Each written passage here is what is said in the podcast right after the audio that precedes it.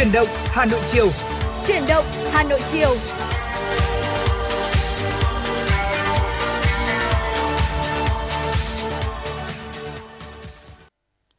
Xin gửi lời chào buổi chiều tới quý vị thính giả. Chúng ta đang đến với chương trình Chuyển động Hà Nội chiều được phát trên kênh tin tức Hà Nội chín mươi sáu mê ga héc. Chương trình của chúng tôi cũng đang được phát trực tuyến trên website hanoitv chấm vn. Và người đồng hành cùng với quý vị trong chương trình Chuyển động Hà Nội chiều nay là Lê Thông và Thu Minh. Vâng, xin chào Thu Minh và chào quý vị thính giả. À, có lẽ đầu tiên là phải chúc mừng Thu Minh đã cũng vừa mới sinh nhật xong, đúng không? Và, và cũng là cái ca dẫn đầu tiên mà chúng ta làm việc với nhau trong năm mới hai không hai ba dương lịch. Dạ. Tôi cũng vắng mặt trên sóng được mấy ngày rồi đấy. Ừ. Vì lý do sức khỏe. Thế nhưng mà ngày hôm nay quay trở lại ngồi với Thu Minh thì thấy Thu Minh ở một tuổi mới trông có vẻ như là có gì đó chững chạc hơn. Ừ, dạ vâng ạ. À, không chỉ là Thu Minh mới sinh nhật mà anh Lê Thông cũng vừa mới sinh nhật xong. Rồi, anh em chúng ta lại nâng nhau lên. Dạ vâng ạ. À, thế nhưng mà Thu Minh nghĩ rằng là đấy đều là những cái ngày vui. Ừ. Chúng ta có những cái ngày vui trong dạ. những ngày đầu năm mới, trong tuần đầu tiên của năm mới như thế này.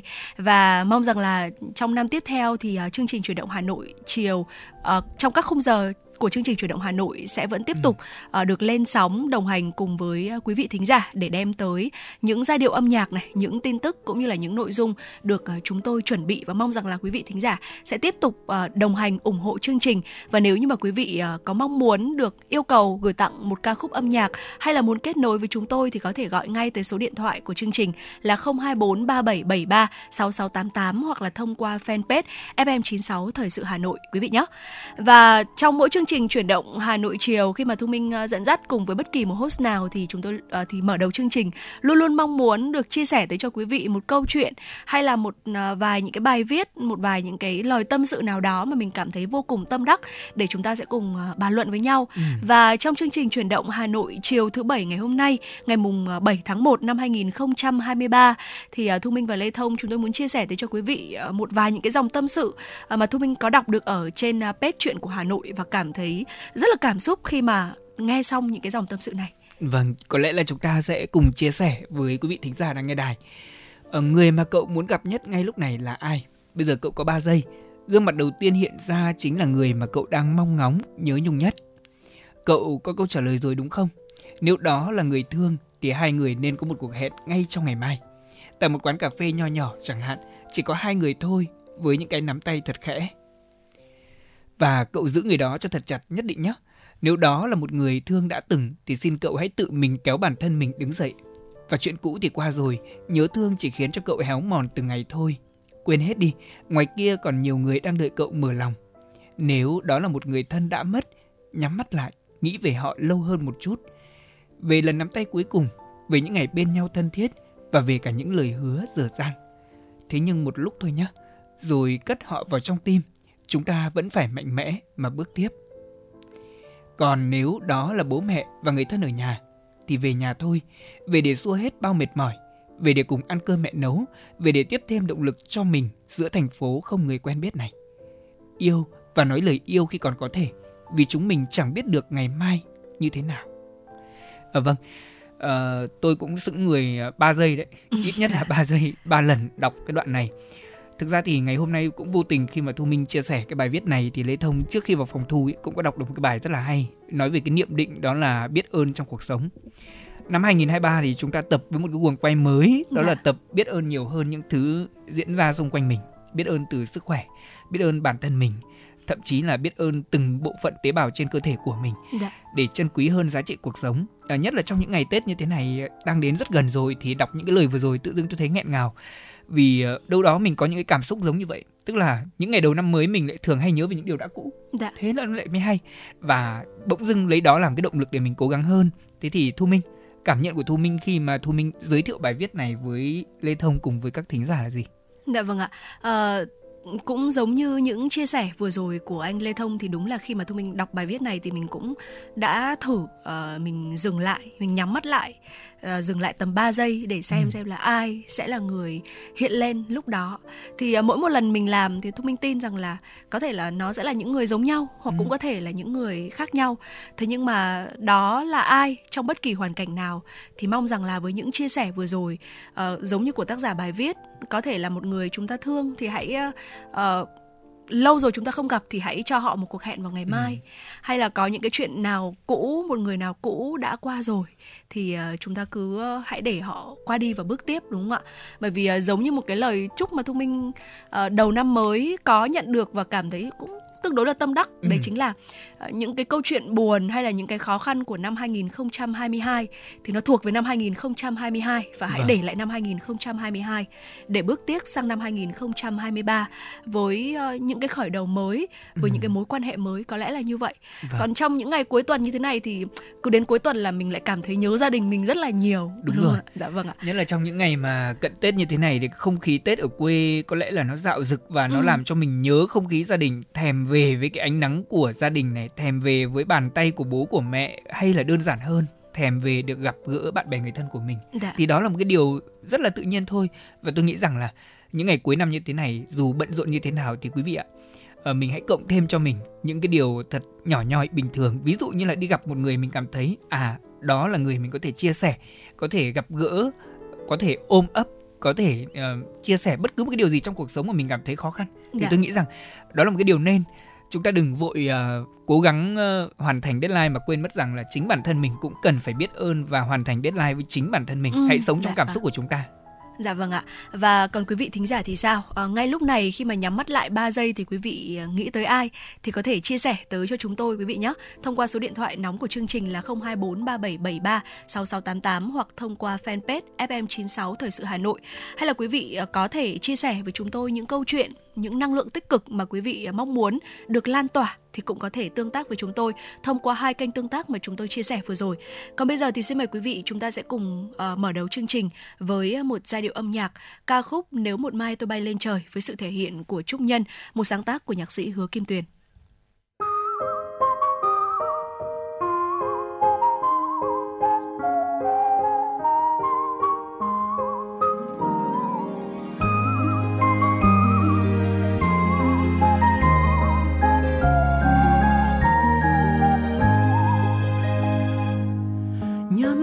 Thấy tôi quay về, về với bữa cơm nhà mà bao lâu tôi bỏ qua. Nhắm mắt thấy ba mẹ ngồi bên đứa em thơ dại, nhìn lại năm tháng qua. Tôi học cách yêu thương người khác tôi và bao dung cho người ghét tôi. Đau thương bằng nụ cười và bằng niềm tin ở con người. Nếu một mai tôi có bay lên trời thì người ơi tôi đã sống rất hạnh thơi. Nếu một mai tôi có đi qua đời thì người ơi tôi đã sống rất tuyệt vời.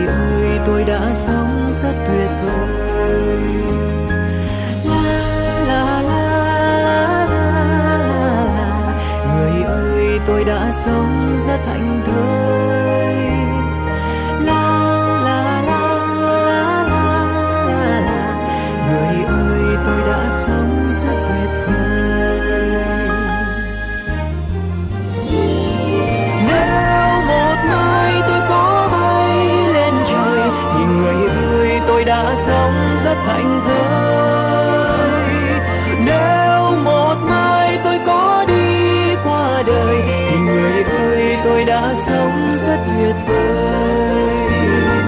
La la la la la la la la la. Người ơi, tôi đã sống rất hạnh phúc.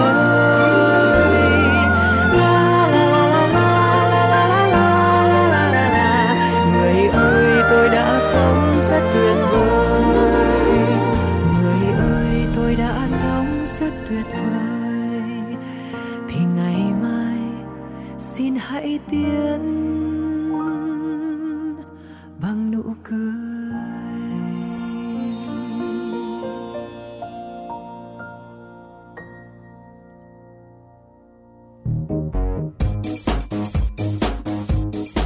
Chuyến bay mang số hiệu F M chín sáu đang chuẩn bị nâng độ cao. Quý khách hãy thắt dây an toàn, sẵn sàng trải nghiệm những cung bậc cảm xúc cùng F M chín sáu.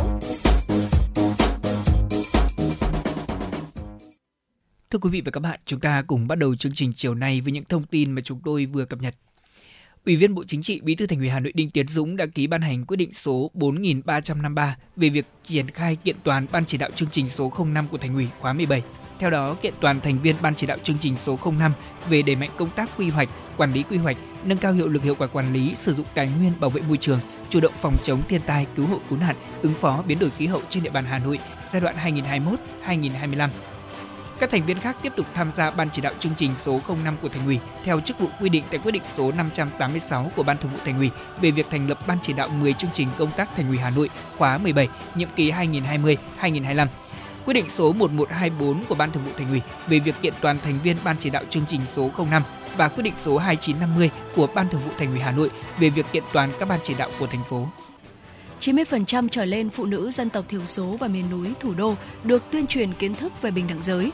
Đó là một trong sáu chỉ tiêu cơ bản nêu trong quyết định số bảy mươi ba của Ủy ban Nhân dân thành phố Hà Nội về việc ban hành đề án tuyên truyền nâng cao nhận thức về bình đẳng giới và kiến thức pháp luật cho phụ nữ dân tộc thiểu số giai đoạn hai nghìn không trăm hai mươi hai đến hai nghìn không trăm hai mươi lăm trên địa bàn thành phố Hà Nội.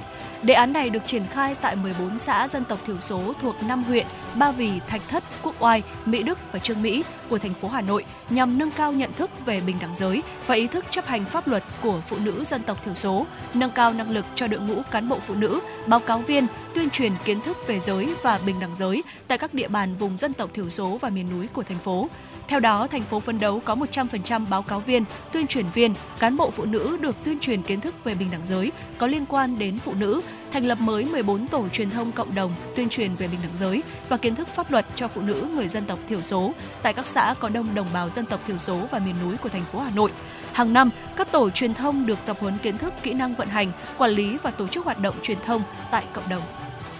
Bộ Quốc phòng ban hành thông tư số tám mươi hai hướng dẫn thực hiện một số điều của Nghị định số chín mươi sáu của Chính phủ quy định xử phạt vi phạm hành chính trong lĩnh vực quản lý, bảo vệ biên giới quốc gia và Nghị định số ba mươi bảy của Chính phủ sửa đổi bổ sung một số điều của Nghị định quy định xử phạt vi phạm hành chính trong lĩnh vực quốc phòng cơ yếu, quản lý, quản vệ biên giới quốc gia trên các vùng biển, đảo và thềm lục địa của nước Cộng hòa xã hội chủ nghĩa Việt Nam.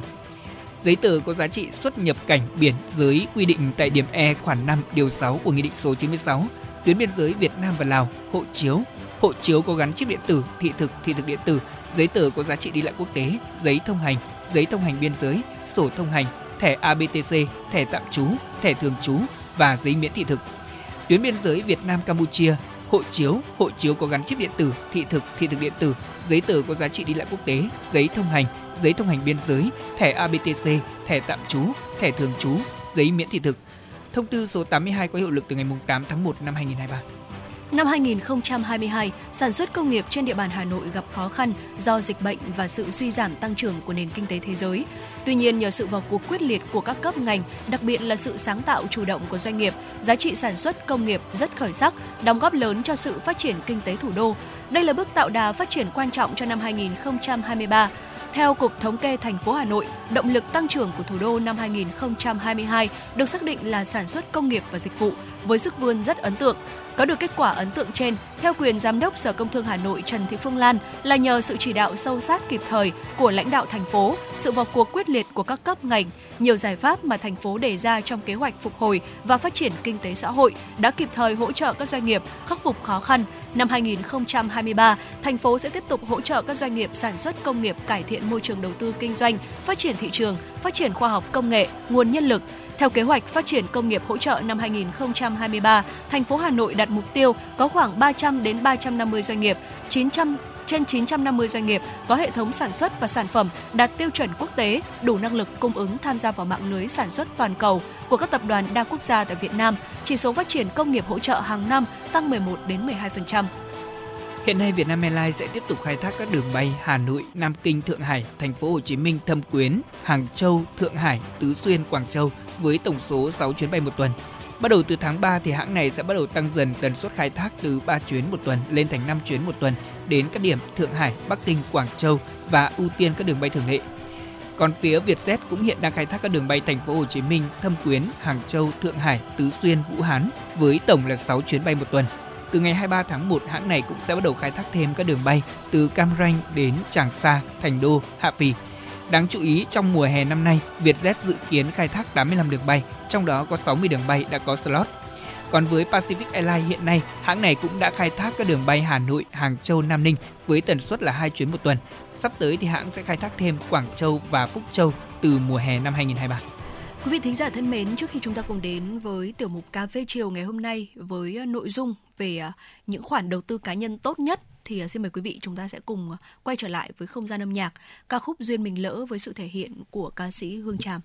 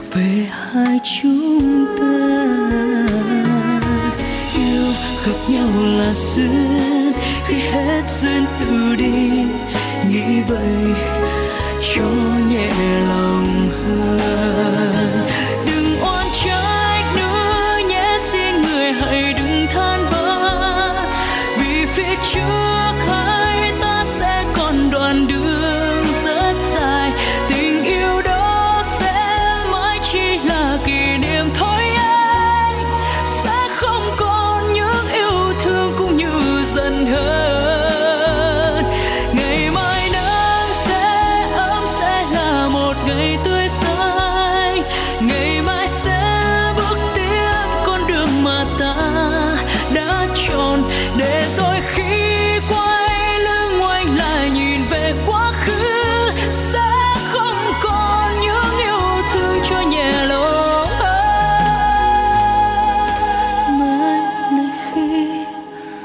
chuyện qua đi, tình ta sẽ phai dần. Duyên mình lỡ, tình cũng đã xa, gặp nhau xin đừng níu kéo.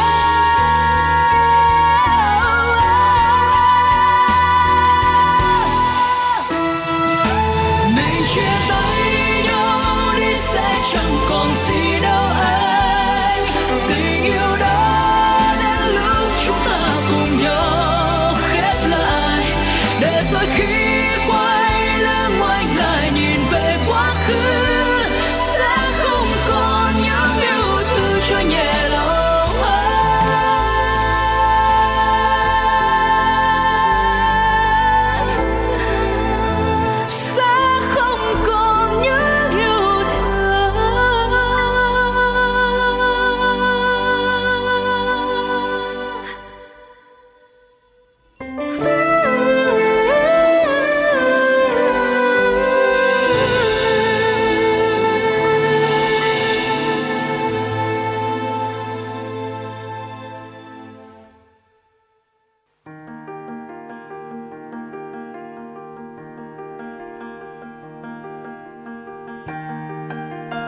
Bạn đang theo dõi kênh ép em chín sáu MHz của Đài Phát thanh Truyền hình Hà Nội. Hãy giữ sóng và tương tác với chúng tôi theo số điện thoại không hai bốn ba bảy bảy ba sáu sáu tám tám. ép em chín sáu đồng hành trên mọi nẻo đường. đường.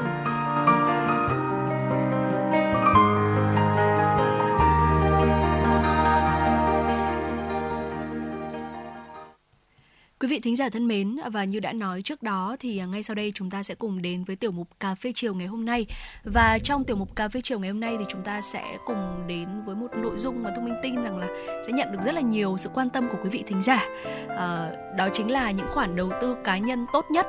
À, thưa quý vị, đầu tư vào chính mình ngay từ bây giờ, từ việc học các cái kỹ năng mới cho đến là việc chúng ta nuôi dưỡng những cái sở thích và các cái mối quan hệ thì chúng thì chúng ta sẽ được đền đáp trong những năm tới.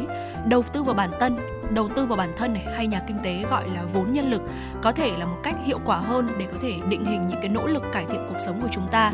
À, Diana Ring, giáo sư luật tại Đại học Boston, Mỹ đã chỉ ra ba loại tăng trưởng chính có thể được nuôi dưỡng bằng cách đầu tư vào bản thân.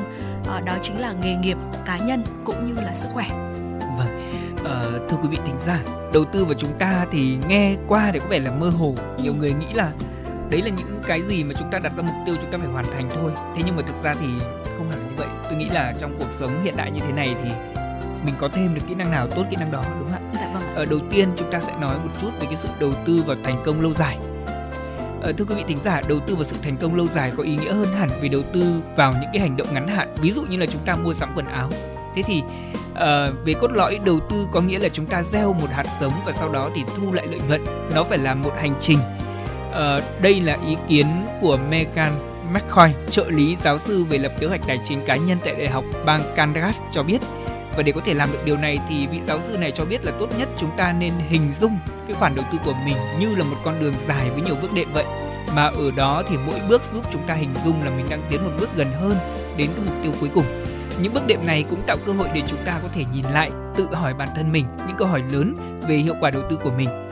Vị giáo sư này cũng nói là mọi người đều bị quá tải về lịch trình và dường như là đang bị uh, tồn tại thay vì là tự hỏi điều gì mang lại cho chúng ta sự kích thích trí tuệ và mục đích của chúng ta là gì, niềm đam mê của chúng ta là gì và ta đang làm những việc này để làm gì.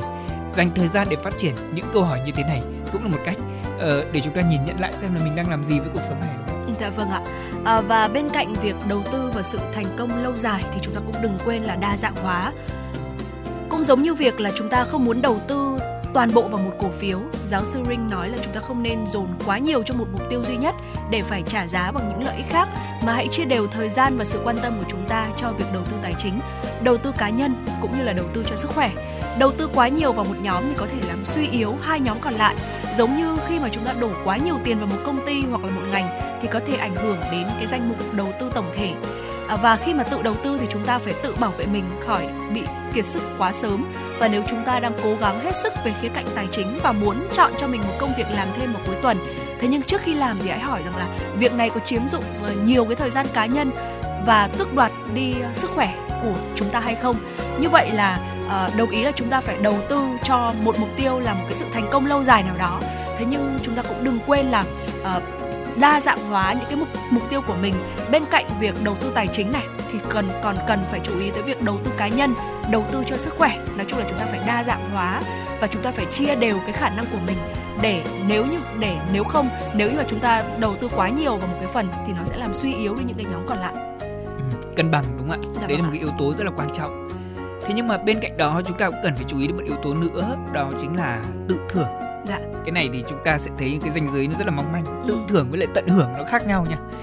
Ờ, Kathy Miman, giáo sư của Đại học Pennsylvania cho biết là nghiên cứu cho thấy mọi người đều dễ hoàn thành mục tiêu hơn nếu như có phần thưởng. Đây là điều chắc chắn. Ừ, dạ. Từ ngày bé khi mà chúng ta bắt đầu uh, biết viết chữ đúng không ạ? Dạ. Khi bố mẹ treo những cái điểm mười thì con sẽ được một cái kẹo hay là ít nhất là năm nghìn đồng cho vào con lợn của mình thì mình đã thích thú lắm. Mình ừ. sẽ cố gắng là mình viết thật tốt, làm à. thật tốt tất cả những cái nhiệm vụ, dù là việc nhà hay là thậm chí là việc làm bài tập một cách chỉn chu, có được điểm mười.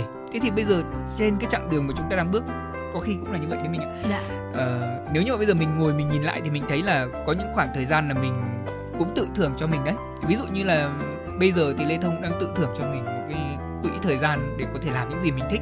Thì đấy là một cái mà mình cũng đang tự thưởng cho mình, tại vì mình đã có đủ những cái yếu tố. Ví dụ như là Ờ, về mặt trí thức thì mình phải cập nhật hàng ngày. Thế nhưng mà trong cái quá trình cập nhật đó, mình được mở rộng cái vòng cập nhật của mình ra ừ. bằng việc là mình tiếp xúc nhiều người hơn. Thì đối với tôi đó là một điều rất là hạnh phúc. Và tôi nghĩ rằng là đó là mình đang tự thưởng cho mình cái cơ hội được tiếp xúc những nguồn năng lượng tốt mỗi ngày. Đã. Thế còn đối với chúng ta thì uh, mỗi người sẽ có một cái tự thưởng riêng. Ví dụ như là Thu Minh chẳng hạn. Bây giờ thì Thu Minh uh, sắp rời xa mái trường đại học của mình đến nơi rồi. Thì mình sẽ có những cái tự thưởng riêng đúng không? Thường thì uh, kết thúc cái kỳ sinh viên ấy, Lê Thông nhớ là tôi có đặt một cái um, cái, cái tour là ừ. mình sẽ đi đi chơi du lịch cùng với nhóm bạn của mình sau khi mà kết thúc cái quá trình học bốn năm quá là vất vả đi. Thế nhưng mà cuối cùng không đi được tại vì mình lao đầu vào đi làm luôn. Ôi. Thế còn Thu Minh thì thế nào? Có dự định gì ờ... không? Dạ cũng là một dự định ờ. tương tự đấy ạ. Chỉ là không biết là mình có làm hay không thôi ạ. Cái kịch bản đó nó có và bị lặp lại không đúng không? Cũng không muốn nói trước đấy, nhưng mà mình cũng đang có những cái sự chuẩn bị cho đúng. Thế nhưng mà không hiểu sao mỗi khi mà chúng ta kết thúc hay là ừ. mọi người muốn nói là Uh, chúng ta uh, kết thúc một cái hành trình nào đấy này, để rồi chúng ta có có một cái khoảng nghỉ và rồi sau đó chúng ta lại tiếp tục. Để tiếp tục thì cái khoảng nghỉ đấy là mọi người à. thường hay dành thời gian để mình có thể đi đến một cái vùng đất mới ừ. hoặc là đi du lịch, đi nghỉ ngơi như vậy. Ờ, khi mà chúng ta thấy là mình quá nhiều những cái áp lực về ừ. tinh thần hay là về thậm chí là những cái áp lực về kinh tế nữa, đôi khi chúng ta muốn tìm đến một nơi nó thật là yên tĩnh, thật là vắng vẻ hoặc là khác cái môi trường mà mình đang có đi để mình có thể cảm thấy thoải mái. Ờ, thực ra cái việc tự thưởng cho bản thân thì chúng ta có nhiều cách đúng không? Đã. Thế nhưng mà chung quy lại thì phần thưởng giúp chúng ta biến một cái mục tiêu dài hạn, chẳng hạn như là bắt đầu một sở thích mới để làm phong phú thêm những cái kỳ nghỉ của mình. Kỳ nghỉ ở đây là trong ngoặc kép thôi thưa quý vị. Ờ, ví dụ như là chúng ta có thể cho phép mình vừa tập thể dục vừa xem chương trình truyền hình yêu thích. Cái này ừ. ở trong phòng gym tôi thấy có. Dạ. Đúng không? Có các cái màn hình là người ta vừa tập người ta vừa xem luôn. Cách này là một cách rất nhỏ. Dạ. Đây là một cái tự thưởng rất là nhỏ. Ví dụ như là khi mà tôi ở nhà, tôi dọn dẹp nhà cửa thế mình ạ, nhất là trong ngày như này thì tôi thường làm cái thao tác quen thuộc đấy là sẽ bật những bài nhạc mình yêu thích, sau đó thì dọn dạ. nhà, cảm giác dọn rất nhanh. Dạ vâng, chính xác. Dạ vâng ạ. Kể okay, cả hay là những cái ngày Tết sắp tới là mọi Đúng người rồi. cũng hay dọn nhà đấy ạ, thì hàng xóm của nhà Thu Minh hay là thậm chí ngay ngay cả nhà Thu Minh là bố mẹ cũng sẽ bật nhạc rất Đúng là rồi. to và vừa dọn nhà vừa nghe nhạc. Cảm giác như thế thì nó mới có được cái không khí làm việc nó cũng hứng khởi hơn rất là nhiều. Đúng rồi. Ờ, và tôi nghĩ rằng là cái việc mà chúng ta tự thưởng cho mình ngoài những cái uh, yếu tố nhỏ nhoi như vậy thì có một yếu tố lớn hơn, đó là chúng ta nên kết thêm bạn. Dạ. À, kết thêm bạn cũng là một cách tự thưởng rất là hay. Dạ. Ừ.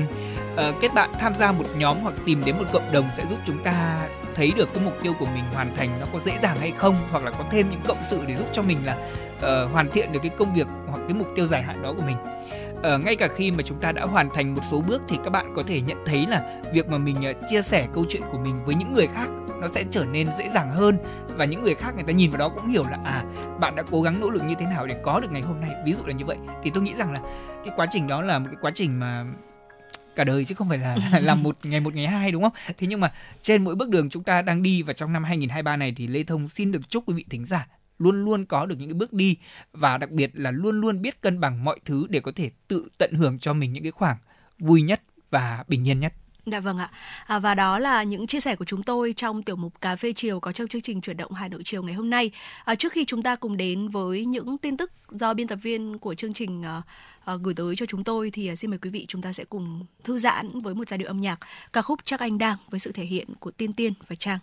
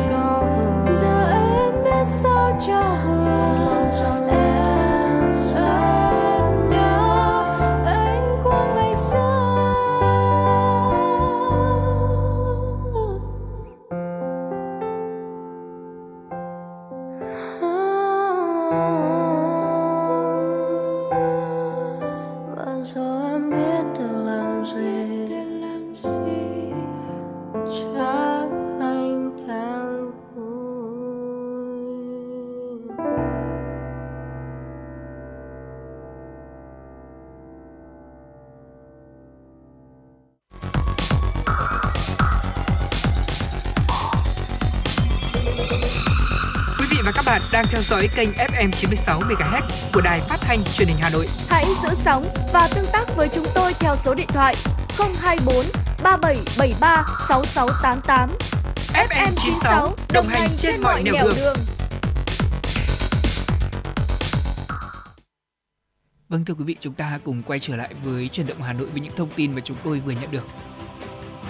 Bệnh viện Bệnh nhiệt đới Thành phố Hồ Chí Minh vừa công bố kết quả tầm soát biến chủng en cô vê ở năm trăm hai mươi sáu bệnh nhân Covid ghi nhận xuất hiện ích bê bê của Omicron. Biến chủng được các nhà khoa học thế giới nhận định là tồi tệ nhất cho đến nay. Nhiều chuyên gia nhận định là khả năng thời gian tới thì biến thể này sẽ chiếm ưu thế lây nhiễm. ích bê bê là chủng phụ thế hệ tiếp theo của chủng bê a chấm hai Omicron, còn gọi là bê a chấm hai chấm mười, có đặc tính lây lan nhanh hơn bất kỳ biến thể phụ chủng phụ nào, ở trốn tránh được miễn dịch từ vaccine, nhiễm bệnh tự nhiên và có thể vô hiệu hóa các liệu pháp kháng thể hiện có.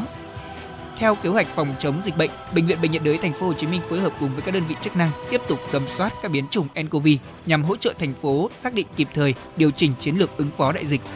Để đối phó với biến chủng phụ này, theo các chuyên gia, những biện pháp phòng chống dịch covid mười chín đã được khuyến cáo từ trước là quan trọng. Theo đó, chúng ta nên đeo khẩu trang ở nơi công cộng, rửa tay thường xuyên, không tụ tập đông người nếu không cần thiết và tiêm vaccine covid mười chín theo đúng khuyến cáo. Bộ Y tế cho biết thời gian tới cần tăng cường giám sát, tăng cường lấy mẫu xét nghiệm tại các cửa khẩu gửi về viện, bệnh viện được chỉ định làm giải trình tự gen để đánh giá nguy cơ, đồng thời tăng cường công tác tiêm chủng phòng ngừa covid mười chín. Thành phố Hồ Chí Minh cho biết sẽ thực hiện việc tiêm phòng xuyên Tết.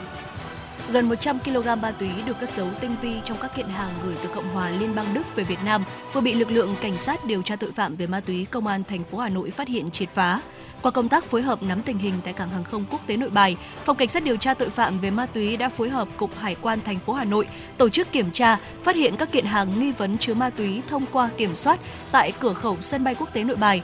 Cụ thể, một vận đơn gồm ba kiện thùng các tông có trọng lượng khoảng hai mươi lăm ki lô gam gửi từ Cộng hòa Liên bang Đức, hai vận đơn gồm năm kiện thùng các tông có trọng lượng khoảng hai mươi sáu ki lô gam gửi từ Cộng hòa Liên bang Đức.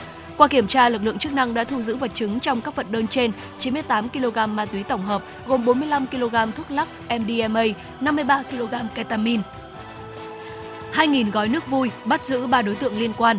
Thủ đoạn của các đối tượng đó là lợi dụng trình hình thức chuyển phát quốc tế. Chúng cất giấu ma túy trong các hàng hóa như máy cà phê, máy hút bụi, máy lọc không khí, hộp thực phẩm chức năng, bánh kẹo, vân vân. Thưa quý vị và các bạn, Phòng Cảnh sát ma túy Công an tỉnh Tây Ninh vừa đấu tranh ngăn chặn vụ vận chuyển ma túy ngay trên tuyến biên giới và bắt giữ tám đối tượng. năm mươi bánh heroin, năm ki lô gam ma túy, một trăm viên pháo, một khẩu súng cùng với sáu viên đạn với rất nhiều các tang vật khác có liên quan. Phòng Cảnh sát ma túy Công an tỉnh Tây Ninh chủ trì phối hợp cùng với các lực lượng lần lượt bắt giữ tám đối tượng, đó là Vũ Trí Thanh, Nguyễn Thanh Sơn, Nguyễn Thị Thu Thảo cùng trú tại thành phố Hồ Chí Minh, Hồ Thế Hùng, Nguyễn Thị Thu Hằng, Đặng Thành Sang, Nguyễn Văn Giới cùng trú tại tỉnh Tây Ninh và Trần Quốc Tuấn trú tỉnh Bình Dương. Các đối tượng khai nhận số ma túy trên do Võ Trí Thanh được một đối tượng ở Campuchia thuê vận chuyển về thành phố Hồ Chí Minh. Thanh khai nhận trước đó đã nhận chót lọt bốn vụ từ mười đến ba mươi ki lô gam ma túy với số tiền công mỗi lượt lên đến năm mươi triệu đồng. Hiện nay Công an tỉnh Tây Ninh đang tiếp tục mở rộng điều tra, bắt giữ các nhóm đối tượng có liên quan. Trước khi chuyển sang phần tin quốc tế, xin mời quý vị chúng ta sẽ cùng đến với một giai điệu âm nhạc, ca khúc Gửi nắng xuân về với sự thể hiện của ca sĩ Uyên Linh.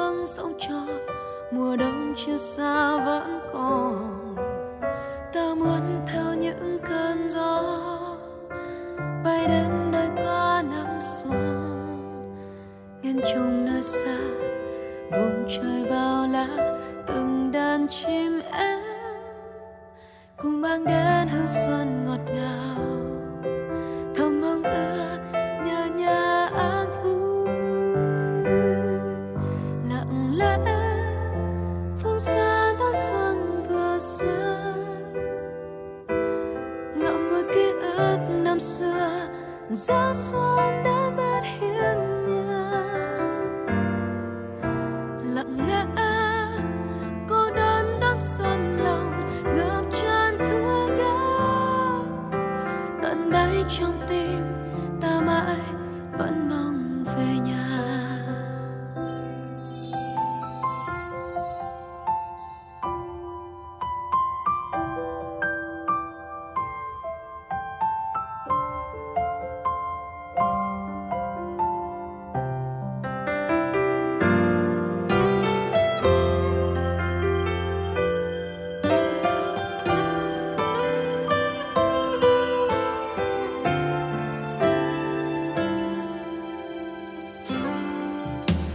nghiêng trông nơi xa vùng trời bao la, từng đàn chim én cùng mang đến hương xuân ngọt ngào, thơ mong ước nhà nhà an vui.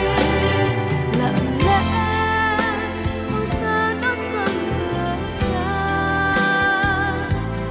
ngậm ngùi ký ức năm xưa sáng sớm đến bên hiên nhà.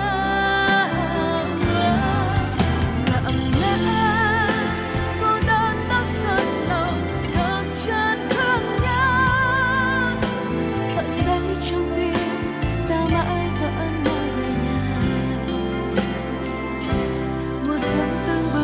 đất trời hân hoan ngàn câu chú, biết còn bao nhớ thương vô vàn.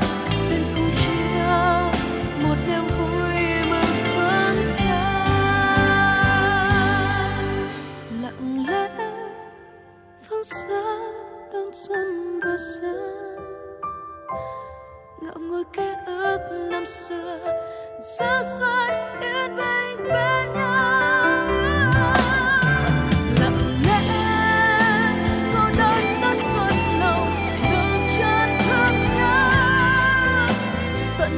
Trong tim ta mãi vẫn mong về nhà, nắng xuân tươi đang về đến khắp nơi.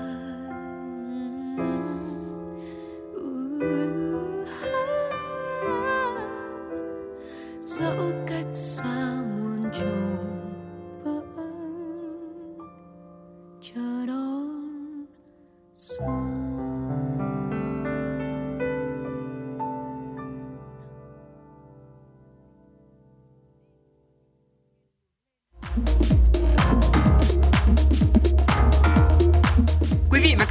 Trên chuyến bay mang số hiệu ép em chín sáu, hãy thư giãn, chúng tôi sẽ cùng bạn trên mọi cung đường. Hãy giữ sóng và tương tác với chúng tôi theo số điện thoại không hai bốn ba bảy bảy ba sáu sáu tám tám.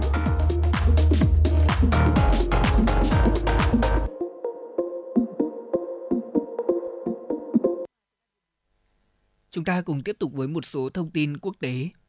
Thưa quý vị các bạn, ngày sáu tháng một, Cục Khoa học Y tế thuộc Bộ Y tế Thái Lan cho biết nước này đã có ca covid mười chín đầu tiên được xác nhận là nhiễm biến thể ích a i chấm hai, song những người có tiếp xúc gần với bệnh nhân thì không bị lây nhiễm.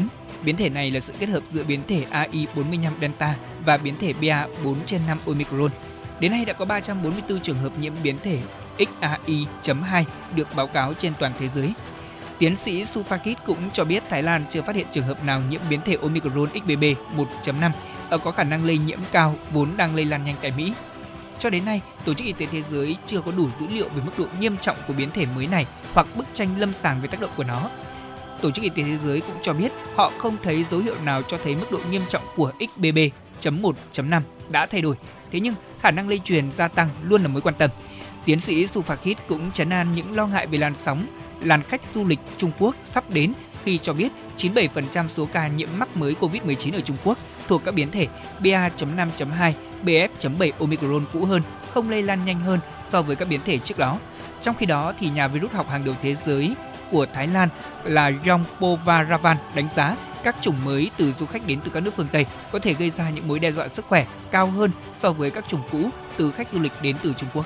Các quan thống kê của Liên minh châu Âu Eurostat ngày sáu tháng một cho biết tỷ lệ lạm phát của khu vực đồng tiền chung châu Âu Eurozone đã giảm trong tháng thứ hai liên tiếp xuống còn chín phẩy hai phần trăm trong tháng mười hai năm hai nghìn không trăm hai mươi hai. Mức lạm phát trên thấp hơn con số mười phẩy một phần trăm trong tháng mười một.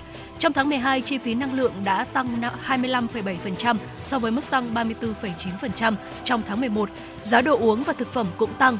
Chủ tịch E C B Christine Lagarde hồi tháng trước cam kết sẽ kiềm chế lạm phát, đồng thời cảnh báo Eurozone sẽ phải đối mặt với khả năng tăng lãi suất trong năm hai nghìn không trăm hai mươi ba, dù hy vọng rằng giá tiêu dùng đã đạt đỉnh. Trong số hai mươi quốc gia đang sử dụng đồng euro, bao gồm cả Croatia mới gia nhập tháng trước, Tây Ban Nha ghi nhận tỷ lệ lạm phát thấp nhất là năm phẩy sáu phần trăm trong tháng mười hai. Đức và Pháp đều ghi nhận lạm phát giảm trong tháng mười hai, làm tăng thêm hy vọng rằng Liên minh châu Âu có thể đã qua đỉnh lạm phát. Thưa quý vị, mặc dù giá thực phẩm trên toàn thế giới đã giảm tháng thứ chín liên tiếp vào tháng mười hai năm hai nghìn không trăm hai mươi hai, tuy nhiên thì tính chung cả năm thì chỉ số giá lương thực toàn cầu vẫn ở mức cao kỷ lục. Theo báo cáo của Tổ chức Lương Nông Liên Hợp Quốc F A O công bố vào ngày sáu tháng một, thì mức tăng giá theo tháng của thực phẩm thế giới đã tăng cao kỷ lục trong tháng ba sau khi xung đột giữa Nga và Ukraine bùng nổ. Báo cáo của tổ chức này cũng cho thấy chỉ số giá lương thực toàn cầu theo dõi mức thay đổi về giá của các loại mặt hàng thực phẩm đã giảm còn một trăm ba mươi hai phẩy bốn điểm trong tháng mười hai, tức là giảm một phẩy chín phần trăm so với tháng trước đó và thậm chí còn giảm một phần trăm so với tháng mười hai của năm ngoái.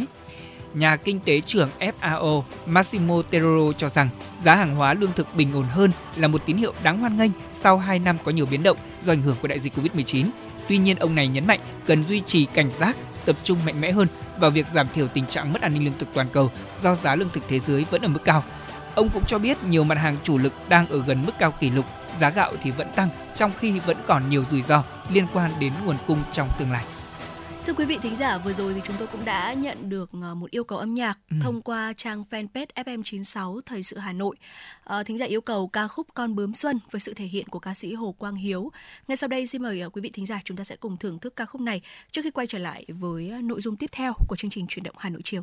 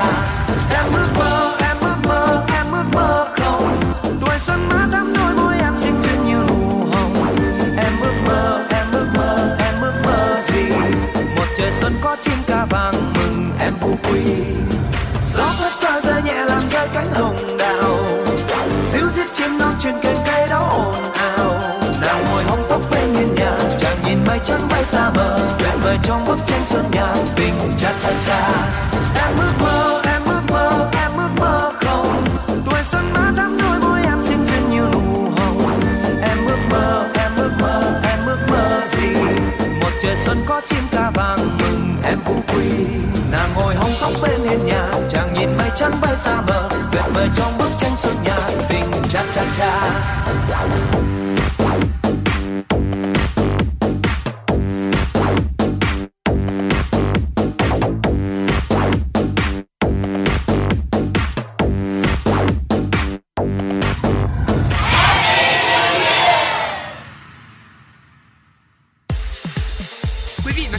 Trên chuyến bay mang số hiệu F M chín sáu. Hãy thư giãn, chúng tôi sẽ cùng bạn trên mọi cung đường. Hãy giữ sóng và tương tác với chúng tôi theo số điện thoại không hai bốn ba bảy bảy ba sáu sáu tám tám.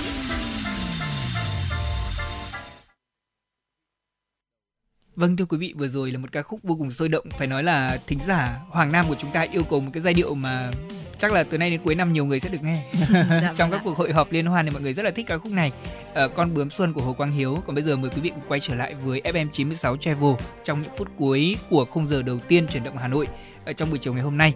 Bây giờ thì chúng ta sẽ điểm qua những cái trào lưu du lịch sẽ phát triển trên thế giới trong năm hai không hai ba. Có tám trào lưu được dự báo là sẽ phát triển. Dạ vâng, thưa quý vị, à, đi để trải nghiệm ẩm thực, thoát khỏi vùng an toàn của bản thân hay là vừa làm vừa chơi, đây được coi là những cái xu hướng du lịch được nhiều người lựa chọn. Và sau đây là những xu hướng du lịch dự kiến sẽ được nhiều du khách trải nghiệm trong năm hai không hai ba. Uh, Travel cộng uh, Leisure công bố hôm vừa rồi. Uh, kết quả này uh, dựa trên tham vấn từ hơn hai mươi tư nghìn du khách, chuyên gia, uh, blogger du lịch đến từ ba mươi hai quốc gia. Uh, thưa quý vị, đầu tiên, bảy mươi ba phần trăm người được hỏi cảm thấy lạc quan hơn trong việc đi du lịch so với năm ngoái. tám mươi tám phần trăm muốn có kỳ nghỉ hoài cổ hồi tưởng quá khứ. Đây cũng là xu hướng đầu tiên. À, sáu mươi mốt phần trăm muốn đến thăm các công viên giải trí truyền thống cổ điển. năm mươi tư phần trăm muốn lên kế hoạch cho một kỳ nghỉ gia đình hoặc là thăm thân. Và năm hai không hai ba thì mọi người cũng sẽ lên kế hoạch đi du lịch để có thể uh, trải nghiệm ẩm thực. Đây cũng là một trào lưu thứ hai, bên cạnh uh, cái trào lưu là một kỳ nghỉ hoài cổ, để tham gia các lớp học nấu ăn của người dân địa phương. bốn mươi bảy phần trăm người tham gia khảo sát cho biết là ưu tiên trong việc là đi du lịch là hướng tới trải nghiệm các món ăn khác thường, độc lạ hoặc là ít người dám thử. Vâng, và họ cũng muốn tìm lại sự yên tĩnh trong tâm hồn của mình. bốn mươi tư phần trăm người được hỏi sẽ tham gia vào những trải nghiệm kết nối về tâm linh, như là họ đăng ký học các khóa thiền, yoga, tĩnh tâm cầu nguyện và chăm sóc sức khỏe toàn diện. Năm tới thì bảy mươi ba phần trăm du khách uh, du lịch có cái xu hướng đó là họ muốn thoát ra khỏi vùng an toàn của mình. ba mươi tám phần trăm muốn đến những địa điểm khác biệt nơi đang sống, và du khách cũng muốn thông qua những chuyến đi của mình có thể được cải thiện bản thân, học thêm nhiều điều mới như là kỹ năng sinh tồn. Quả là những cái lựa chọn rất là thú vị, đúng không ạ? Dạ vâng ạ. Và du lịch kết hợp với làm việc từ xa cũng là một trào lưu mới được du khách trẻ quan tâm. Ở đây là kiểu xin visa dài hạn ở một quốc gia, ừ. à, đến đó vừa làm việc từ xa qua mạng, vừa tham quan nơi mình ở. Ở một số quốc gia ở châu Á như là Thái Lan, Indonesia, Malaysia đang tập trung hút khách uh, kiểu này bằng cách là cung cấp các cái thị thực vàng, tạo điều kiện cho khách ở dài hạn. Và những người làm việc từ xa thì vẫn muốn kết nối với đồng nghiệp, và họ hy vọng là công ty sẽ tổ chức các cái kỳ nghỉ để mọi người có thể du lịch cùng với nhau, tạo gắn kết. bốn mươi bốn phần trăm người được hỏi đồng ý với giải pháp này. Năm hai không hai ba cũng là năm mà mọi người muốn ưu tiên việc giải tỏa căng thẳng, thư giãn khi mà đi nghỉ. sáu mươi sáu phần trăm người được hỏi thì lại muốn nghỉ ngơi hoàn toàn trong chuyến đi của họ, không phải làm bất cứ việc gì. năm mươi chín phần trăm thì lại nói rằng là khám phá một địa điểm mới sẽ giúp cho họ làm việc hiệu quả hơn. Và việc ở nhà quá lâu trong dịch uh, suốt hai năm vừa qua, đúng ạ, thì cũng tạo ra một cái xu hướng mới, đó là muốn đắm mình vào thiên nhiên một lần nữa trong các chuyến đi chơi của năm hai không hai ba. năm mươi lăm phần trăm khách du lịch nói rằng là họ muốn có kỳ nghỉ hoàn toàn không kết nối với bên ngoài, không có internet, không sóng điện thoại. Những cái câu, những cái tự dưng làm tôi nhớ đến những cái thời điểm mà dịch covid mười chín ạ, có một cái bức hình đấy là bây giờ nếu như cho bạn một số tiền với những cái điều kiện là không internet, không uh, có mạng thì bạn có đồng ý không? Nhiều người comment là chắc chắn sẽ đồng ý. Bây giờ không biết bao nhiêu người phần trăm sẽ đồng ý đây. Nhưng mà năm mươi lăm phần trăm khách du lịch nói rằng là họ sẵn sàng đồng ý rồi. Có nghĩa là phân nửa số người là đang muốn thoát khỏi những cái guồng quay quá hối hả của đời sống công nghiệp hiện nay. Dạ vâng ạ. Và năm hai không hai ba thì cũng là năm du lịch tiết kiệm lên ngôi, thưa quý vị. Dịch bệnh, kinh tế suy thoái khiến cho khách du lịch cẩn trọng hơn trong chi tiêu. sáu mươi tám phần trăm người được hỏi nói rằng là sẵn sàng cắt giảm các chi phí như là khách sạn sang trọng mà chỉ tập trung vào trải nghiệm, và du khách cũng tập trung hơn vào việc là tìm kiếm các cái giao dịch giá hời, điều tốt để có thể tiết kiệm hơn. Và vừa rồi chính là tám xu hướng uh, du lịch tám trào lưu du lịch uh, có thể sẽ phát triển trên thế giới trong năm nay, năm hai nghìn không trăm hai mươi ba. Ừ. Và uh, với những cái trào lưu, với những cái dự đoán vừa rồi thì uh, có thể thấy rằng là uh, trong năm hai nghìn không trăm hai mươi ba cũng sẽ là một cái năm mà uh, hứa hẹn cho sự phát triển của du lịch ở Việt Nam nói riêng cũng như là trên thế giới nói chung, đúng không ạ? Và tôi rất là thích những cái uh, phong cách mà cái từ này đưa ra. Ví dụ như là đi du lịch uh, giải tỏa căng thẳng này, dạ. Tức là họ chú trọng hơn đến tinh thần và thiên nhiên. Và cái xu hướng là mọi người rời xa những cái tấp nập ồn ào thì nó đã nhiều hơn sau khi mà dịch covid mười chín ập đến. Tôi nghĩ rằng là đây chính là cái thời điểm thuận lợi để uh, du lịch của Việt Nam của chúng ta một lần nữa có thể mở rộng thêm các loại hình cũng như là các cái đối tượng khách khác nhau có thể đến với Việt Nam. Ví dụ như ngay trong dịp Tết như thế này thì uh, khách Tây mà có mặt ở Hà Nội sẽ cảm thấy ôi, một cái không khí Tết ở Hà Nội nó quá là đặc biệt. Dạ. Và tôi nghĩ họ sẽ có những ấn tượng rất là tuyệt vời về Việt Nam qua cái lăng kính của những ngày Tết với những sản phẩm du lịch cùng với những chương trình văn hóa nghệ thuật độc đáo mà Hà Nội sắp sửa sẽ tổ chức trong dịp này. Nhất là, quý vị có biết không, ba năm rồi thì năm nay Hà Nội sẽ có năm mươi mốt điểm bắn pháo hoa. Đây là ừ. điều rất là mừng. Dạ vâng ạ. Và với nội dung vừa rồi thì cũng đã khép lại khung giờ thứ nhất của chương trình Chuyển động Hà Nội chiều nay. Quý vị hãy giữ sóng, Thu Minh và Lê Thông sẽ quay trở lại trong chương trình Chuyển động Hà Nội chiều với khung giờ thứ hai. Còn ngay bây giờ thì có lẽ là chúng ta sẽ cùng thư giãn với một giai điệu âm nhạc, ca khúc Năm ấy đôi mươi với sự thể hiện của Ca Ca và Phạm Nguyên Ngọc.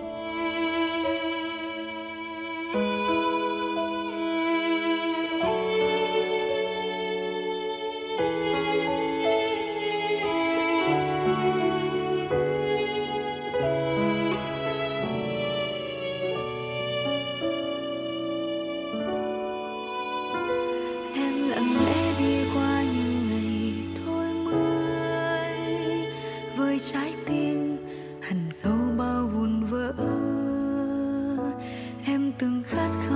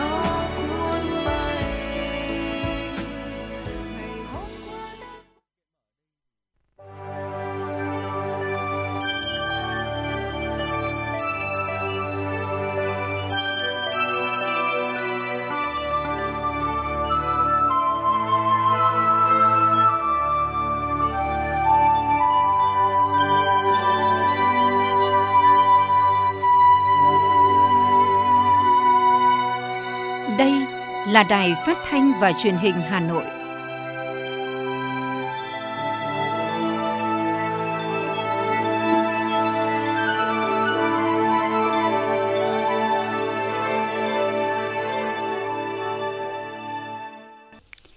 Kính chào quý vị và các bạn. Bây giờ là mười bảy giờ ngày bảy tháng một năm hai nghìn không trăm hai mươi ba. Chương trình Chuyển động Hà Nội chiều của chúng tôi đang được phát trực tiếp trên kênh ép em chín sáu mê ga héc. Và ngay sau đây mời quý vị và các bạn cùng đến với những thông tin đầu tiên trong chương trình khung giờ mười bảy giờ. Thưa quý vị và các bạn, Chủ tịch Quốc hội Vương Đình Huệ đã ký ban hành nghị quyết số sáu bảy tư về chương trình công tác năm hai nghìn không trăm hai mươi ba của Ủy ban Thường vụ Quốc hội. Theo đó, nội dung chương trình công tác bao gồm chuẩn bị, triệu tập và chủ trì các kỳ họp Quốc hội, công tác lập pháp, công tác giám sát, xem xét, quyết định các vấn đề quan trọng, công tác đối ngoại và hợp tác quốc tế, công tác dân nguyện, hướng dẫn hoạt động của đại biểu Quốc hội, đoàn đại biểu Quốc hội và bảo đảm điều kiện hoạt động của đại biểu Quốc hội, hướng dẫn hoạt động của Hội đồng Nhân dân và một số công tác khác. Về công tác giám sát, Ủy ban Thường vụ Quốc hội chỉ đạo triển khai thực hiện chương trình giám sát năm hai nghìn không trăm hai mươi ba của Quốc hội. Ủy ban Thường vụ Quốc hội, kế hoạch số ba trăm bảy mươi của Ủy ban Thường vụ Quốc hội triển khai thực hiện kết luận số tám trăm bốn mươi ba của Đảng đoàn Quốc hội về tiếp tục đổi mới, nâng cao chất lượng, hiệu quả hoạt động giám sát của Quốc hội và các kế hoạch đã được ban hành, bảo đảm chất lượng hiệu quả. Nghị quyết nêu rõ, Ủy ban Thường vụ Quốc hội tiếp tục phát huy tinh thần trách nhiệm, trí tuệ tập thể, đoàn kết, nỗ lực nghiên cứu, cải tiến, đổi mới cách thức tổ chức hoạt động, chế độ làm việc bảo đảm khoa học hiệu quả và phù hợp với tình hình thực tế nhằm thực hiện tốt nhiệm vụ, quyền hạn, các nội dung trong chương trình công tác. Ủy ban Thường vụ Quốc hội tiếp tục tăng cường, chủ động phối hợp công tác với Chủ tịch nước, Chính phủ, Ủy ban Trung ương Mặt trận Tổ quốc Việt Nam, các cơ quan tổ chức hữu quan trong việc xem xét, quyết định những vấn đề thuộc thẩm quyền của Quốc hội, Ủy ban Thường vụ Quốc hội, trong đó chú trọng việc đổi mới các hình thức làm việc để bảo đảm thiết thực, hiệu quả. Ban Thường vụ Thành ủy Hà Nội vừa ban hành chỉ thị số hai mươi về tiếp tục lãnh đạo, chỉ đạo đẩy mạnh phong trào thi đua người tốt việc tốt trên địa bàn Hà Nội. Đây là cơ sở để các cơ quan chuyên môn cùng chính quyền các cấp của thành phố Hà Nội lãnh đạo chỉ đạo tích cực đổi mới cả về hình thức và nội dung, đưa phong trào thi đua người tốt việc tốt lan tỏa mạnh mẽ hơn. Trưởng Ban Thi đua Khen thưởng Hà Nội Nguyễn Công Bằng cho biết, cùng với các phong trào thi đua, các cuộc vận động lớn của Trung ương, thành phố, phong trào thi đua người tốt việc tốt của thủ đô Hà Nội đã góp phần quan trọng thực hiện thắng lợi mục tiêu và nhiệm vụ trong công cuộc đổi mới, hội nhập, phát triển thủ đô. Để phong trào thi đua người tốt việc tốt tiếp tục phát huy hiệu quả, đáp ứng yêu cầu của thực tiễn, Ban Thi đua Khen thưởng thành phố Hà Nội đẩy mạnh tuyên truyền, quán triệt chủ trương của Đảng, chính sách pháp luật của nhà nước, tư tưởng của Chủ tịch Hồ Chí Minh về thi đua yêu nước và xây dựng người tốt việc tốt trong cộng đồng. Thực hiện đề án phát triển ứng dụng dữ liệu về dân cư, định danh và xác thực điện tử phục vụ chuyển đổi số quốc gia giai đoạn hai nghìn không trăm hai mươi hai đến hai nghìn không trăm hai mươi lăm, tầm nhìn đến năm hai nghìn không trăm ba mươi của Thủ tướng Chính phủ, đề án không sáu, việc bỏ sổ hộ khẩu giấy đã chính thức có hiệu lực từ ngày một tháng một năm hai nghìn không trăm hai mươi ba. Qua những ngày đầu thực hiện, bên cạnh những hiệu quả là chủ yếu, đã có một số khó khăn nhất định đặt ra yêu cầu đối với cơ quan chức năng, chính quyền địa phương cần nỗ lực hơn nữa để hoàn thành mục tiêu đặt ra. Thiếu tướng Nguyễn Hồng Kỳ, Phó Giám đốc Công an thành phố Hà Nội cho biết, Công an Hà Nội không chỉ làm tốt vai trò thường trực, nòng cốt trong thực hiện đề án không sáu mà còn tiên phong trong cải cách các thủ tục hành chính khi bỏ sổ hộ khẩu giấy để phục vụ người dân doanh nghiệp ngày một tốt hơn. Trong khi đó, theo Thiếu tướng Nguyễn Quốc Hùng, Cục trưởng Cục Cảnh sát Quản lý Hành chính về Trật tự xã hội Bộ Công an, Bộ Công an tiếp tục nghiên cứu đề xuất đồng bộ các giải pháp hỗ trợ các bộ ngành địa phương khẩn trương dạ triển khai số hóa dữ liệu, tạo lập cơ sở dữ liệu dùng chung bảo đảm an ninh an toàn, bảo mật thông tin theo quy định để kết nối với cơ sở dữ liệu quốc gia về dân cư, khai thác sử dụng thông tin về cư trú của người dân thay cho yêu cầu phải xuất trình giấy tờ chứng minh về cư trú trong giải quyết các thủ tục hành chính giao dịch dân sự. Phó Cục trưởng Cục Hàng không Việt Nam Đinh Việt Sơn vừa ký văn bản báo cáo Bộ Giao thông Vận tải các nội dung có liên quan đến hoạt động khai thác vận chuyển hàng không sau khi Trung Quốc dỡ bỏ hạn chế đối với các chuyến bay thường lệ đến nước này. Cụ thể, Cục Hàng không Việt Nam nhận được thư của Cục Hàng không Dân dụng Trung Quốc C A A C thông báo về việc nước này dỡ bỏ hạn chế đối với các chuyến bay quốc tế thường lệ đến Trung Quốc. Công văn của Cục Lãnh sự Bộ Ngoại giao thông báo các điều chỉnh của Trung Quốc liên quan đến kiểm dịch y tế, xuất nhập cảnh áp dụng từ ngày tám tháng một năm hai nghìn không trăm hai mươi ba. Về phép bay, các hãng hàng không đang có phép bay khai thác các chuyến bay chở khách quốc tế phù hợp thì có thể nộp đơn đề nghị khôi phục các hoạt động khai thác đã được phê duyệt cho lịch bay mùa đông năm hai nghìn không trăm mười chín. Các hồ sơ xin tăng chuyến và mở mới đường bay cho lịch bay mùa hè sẽ bắt đầu được xem xét sau ngày tám tháng một năm hai nghìn không trăm hai mươi ba. về khả năng cung cấp dịch vụ tại các sân bay của Trung Quốc có thể không đầy đủ theo yêu cầu, C A A C khuyến cáo các hãng hàng không cần làm việc trước với các sân bay để bảo đảm tính ổn định, thông suốt cho các hoạt động khôi phục lại các chuyến bay chở khách quốc tế của mình. Bộ Giáo dục và Đào tạo vừa có quyết định phê duyệt danh sách các sản phẩm đoạt giải tại vòng trung khảo cuộc thi xây dựng thiết bị dạy học số lần thứ nhất năm hai nghìn không trăm hai mươi hai. Cuộc thi được phát động đầu tháng sáu năm hai nghìn không trăm hai mươi hai nhằm xây dựng phát triển kho học liệu số về thiết bị dạy học. Các sản phẩm đoạt giải tại cuộc thi bổ sung nguồn tư liệu, thiết bị dạy học có chất lượng đã được kiểm duyệt để sử dụng trong công tác dạy và học tại các cơ sở giáo dục, đặc biệt là những nơi chưa có điều kiện mua sắm đầy đủ trang thiết bị dạy học. Sản phẩm tham dự cuộc thi là các thiết bị dạy học được xây dựng thiết kế số hóa để sử dụng hoàn toàn hoặc một phần trên môi trường số, phục vụ cho công tác dạy và học tại các cơ sở giáo dục phổ thông và thường xuyên. Cụ thể là tư liệu dạy học, bộ tranh ảnh, video clip, phần mềm mô phỏng, thí nghiệm ảo, thiết bị thí nghiệm thực hành được kết nối và có thể tương tác trên máy tính. Các sản phẩm có thể sử dụng trên môi trường số. Có một trăm sáu mươi tư sản phẩm được chọn để trao giải, trong đó thành phố Hà Nội có mười sáu sản phẩm đoạt giải, bao gồm một giải nhì, bảy giải ba, bảy giải khuyến khích và một giải bình chọn. Tác giả của các sản phẩm này là những giáo viên đang công tác tại các trường học trên địa bàn thành phố. Theo Bộ Công Thương, năm qua, lực lượng quản lý thị trường đã phối hợp cùng với các lực lượng chức năng kiểm tra bảy mươi hai nghìn sáu trăm bốn mươi mốt vụ việc có liên quan tới hàng giả, hàng nhái, phát hiện xử lý hơn bốn mươi ba nghìn chín trăm vụ vi phạm. Thực tế là dù các cơ quan chức năng đã tích cực vào cuộc, tuy nhiên vấn nạn hàng giả, hàng nhái, hàng vi phạm sở hữu trí tuệ vẫn có nhiều diễn biến phức tạp.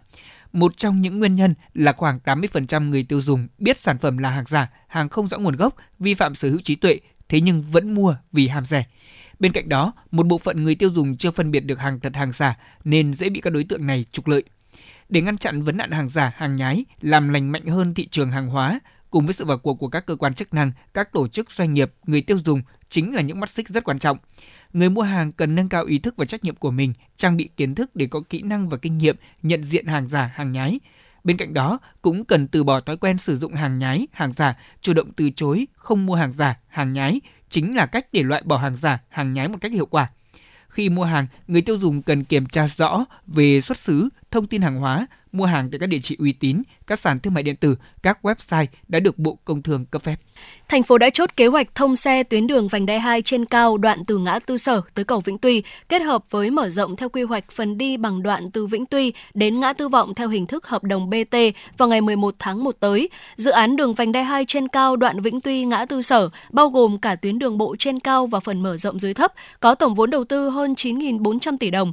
Trong đó, đoạn tuyến vành đai hai trên cao có chiều dài hơn năm ki lô mét, điểm đầu tiếp giáp phía nam cầu Vĩnh Tuy, điểm cuối tiếp giáp với nút giao ngã tư Sở, phần dưới thấp dài trên ba ki lô mét, điểm đầu kết nối với cầu Vĩnh Tuy, điểm cuối tại nút giao ngã tư Vọng. Dự án nối liền ba quận trung tâm bao gồm Đống Đa, Thanh Xuân, Hai Bà Trưng, được khởi công từ năm hai nghìn không trăm mười tám. Trong thời gian thi công, dự án bị gián đoạn nhiều lần do ảnh hưởng của dịch covid mười chín. Đến nay, dự án đã hoàn thành, sẵn sàng thông xe đưa vào khai thác, phục vụ nhân dân ngay trước thềm Tết Nguyên đán Quý Mão hai nghìn không trăm hai mươi ba. Chuyến bay mang số hiệu F M chín sáu đang chuẩn bị nâng độ cao. Quý khách hãy thắt dây an toàn, sẵn sàng trải nghiệm những cung bậc cảm xúc cùng F M chín sáu.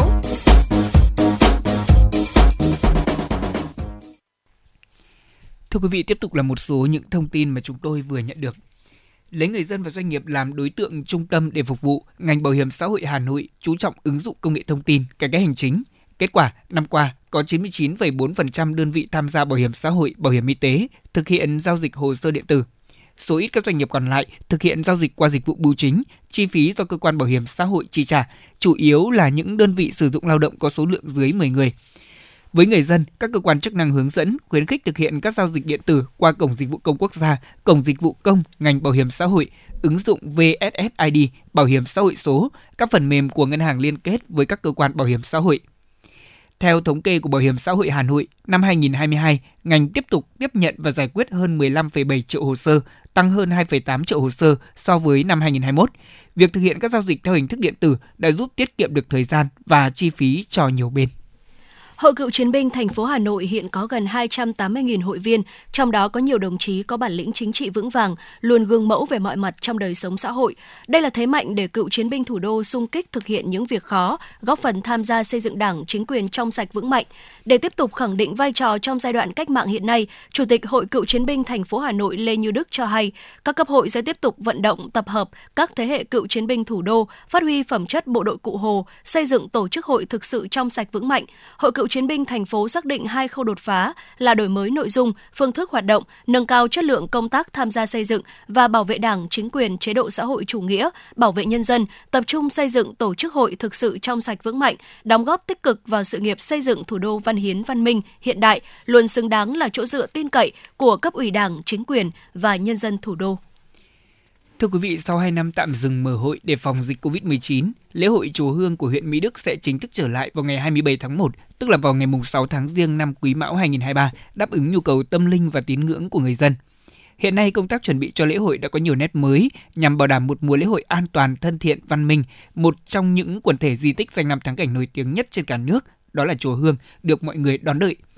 Phó Chủ tịch Ủy ban nhân dân huyện Mỹ Đức, trưởng ban tổ chức lễ hội chùa Hương Đặng Văn Cảnh cho biết, theo lộ trình đến năm hai không hai lăm, lễ hội chùa Hương phải đổi mới hoàn toàn để đáp ứng nhu cầu du lịch, thưởng ngoạn của du khách ở trong nước và quốc tế. Mới đây, huyện ủy, Ủy ban nhân dân huyện Mỹ Đức đã tổ chức họp chuyên đề nhằm đổi mới công tác quản lý, tổ chức, điều hành. Trong đó, yêu cầu ban tổ chức lễ hội chùa Hương cần sớm triển khai thực hiện các nội dung bảo đảm an toàn an ninh lễ hội, đáp ứng nhu cầu sinh hoạt tín ngưỡng và tôn giáo của người dân. Đặc biệt, tôn vinh quảng bá giá trị văn hóa lễ hội chùa Hương, phát huy các giá trị di tích quốc gia đặc biệt chùa Hương. Thông qua các quyết định thành lập ban chỉ đạo, ban tổ chức, các nhiệm vụ phân công cho từng tiểu ban, ban tổ chức của lễ hội chùa Hương năm nay yêu cầu các đơn vị triển khai các phần việc liên quan, không để xảy ra bất cứ sai sót nào, xây dựng kịch bản chủ động ứng phó với những tình huống phát sinh, với hạn chót hoàn thành các phần việc chuẩn bị cho công tác tổ chức và tiến hành quản lý lễ hội trước ngày mười một tháng một.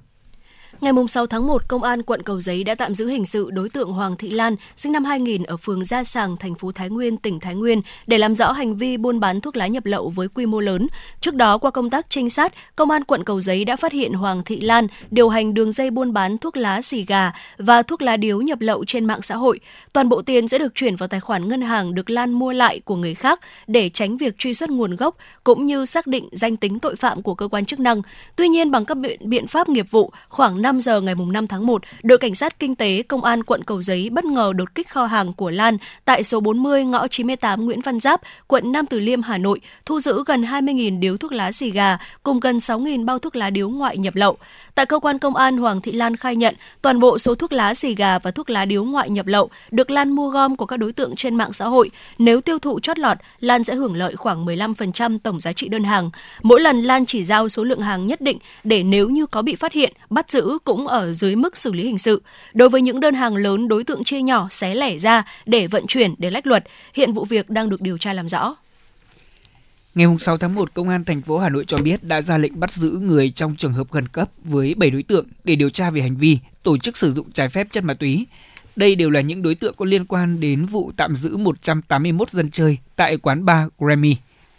Qua công tác trinh sát, Phòng Cảnh sát điều tra tội phạm về ma túy Công an thành phố Hà Nội phát hiện quán bar Grammy tại ba trăm sáu mươi Kim Mã, phường Ngọc Khánh, quận Ba Đình, Hà Nội mới mở cửa kinh doanh trở lại từ cuối tháng mười một, có cho khách sử dụng ma túy, đã chủ động lên kế hoạch để đấu tranh, phòng ngừa. Khoảng một giờ ngày ba mươi tháng mười hai năm hai không hai hai, Phòng Cảnh sát điều tra tội phạm về ma túy phối hợp cùng với Trung đoàn Cảnh sát cơ động, Công an quận Ba Đình, Công an thành phố Hà Nội cùng lực lượng Cảnh sát điều tra tội phạm về ma túy Bộ Công an bất ngờ tập kích kiểm tra quán bar này.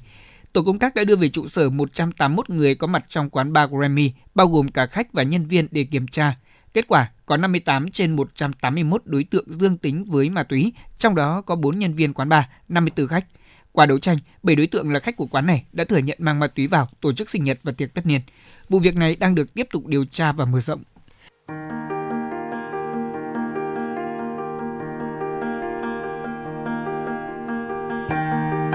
Quý vị và các bạn đang theo dõi kênh ép em chín sáu MHz của Đài Phát thanh Truyền hình Hà Nội. Hãy giữ sóng và tương tác với chúng tôi theo số điện thoại không hai bốn ba bảy bảy ba sáu sáu tám tám. ép em chín sáu đồng hành trên mọi nẻo đường. đường.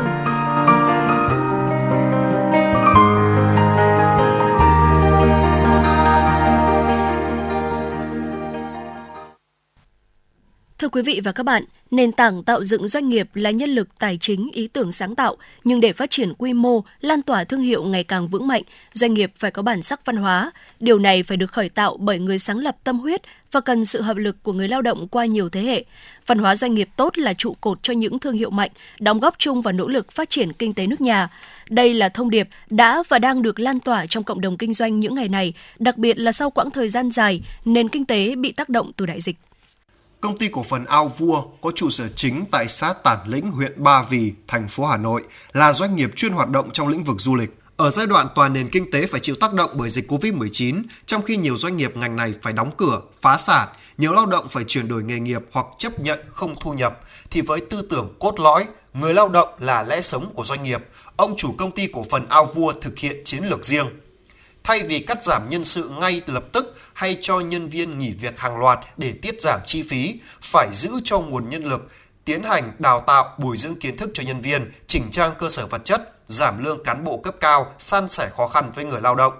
Nhờ kiên định với mục tiêu đó, ngay sau khi dịch bệnh được kiểm soát, kinh tế dần phục hồi, doanh nghiệp này sớm lấy lại nhịp tăng trưởng.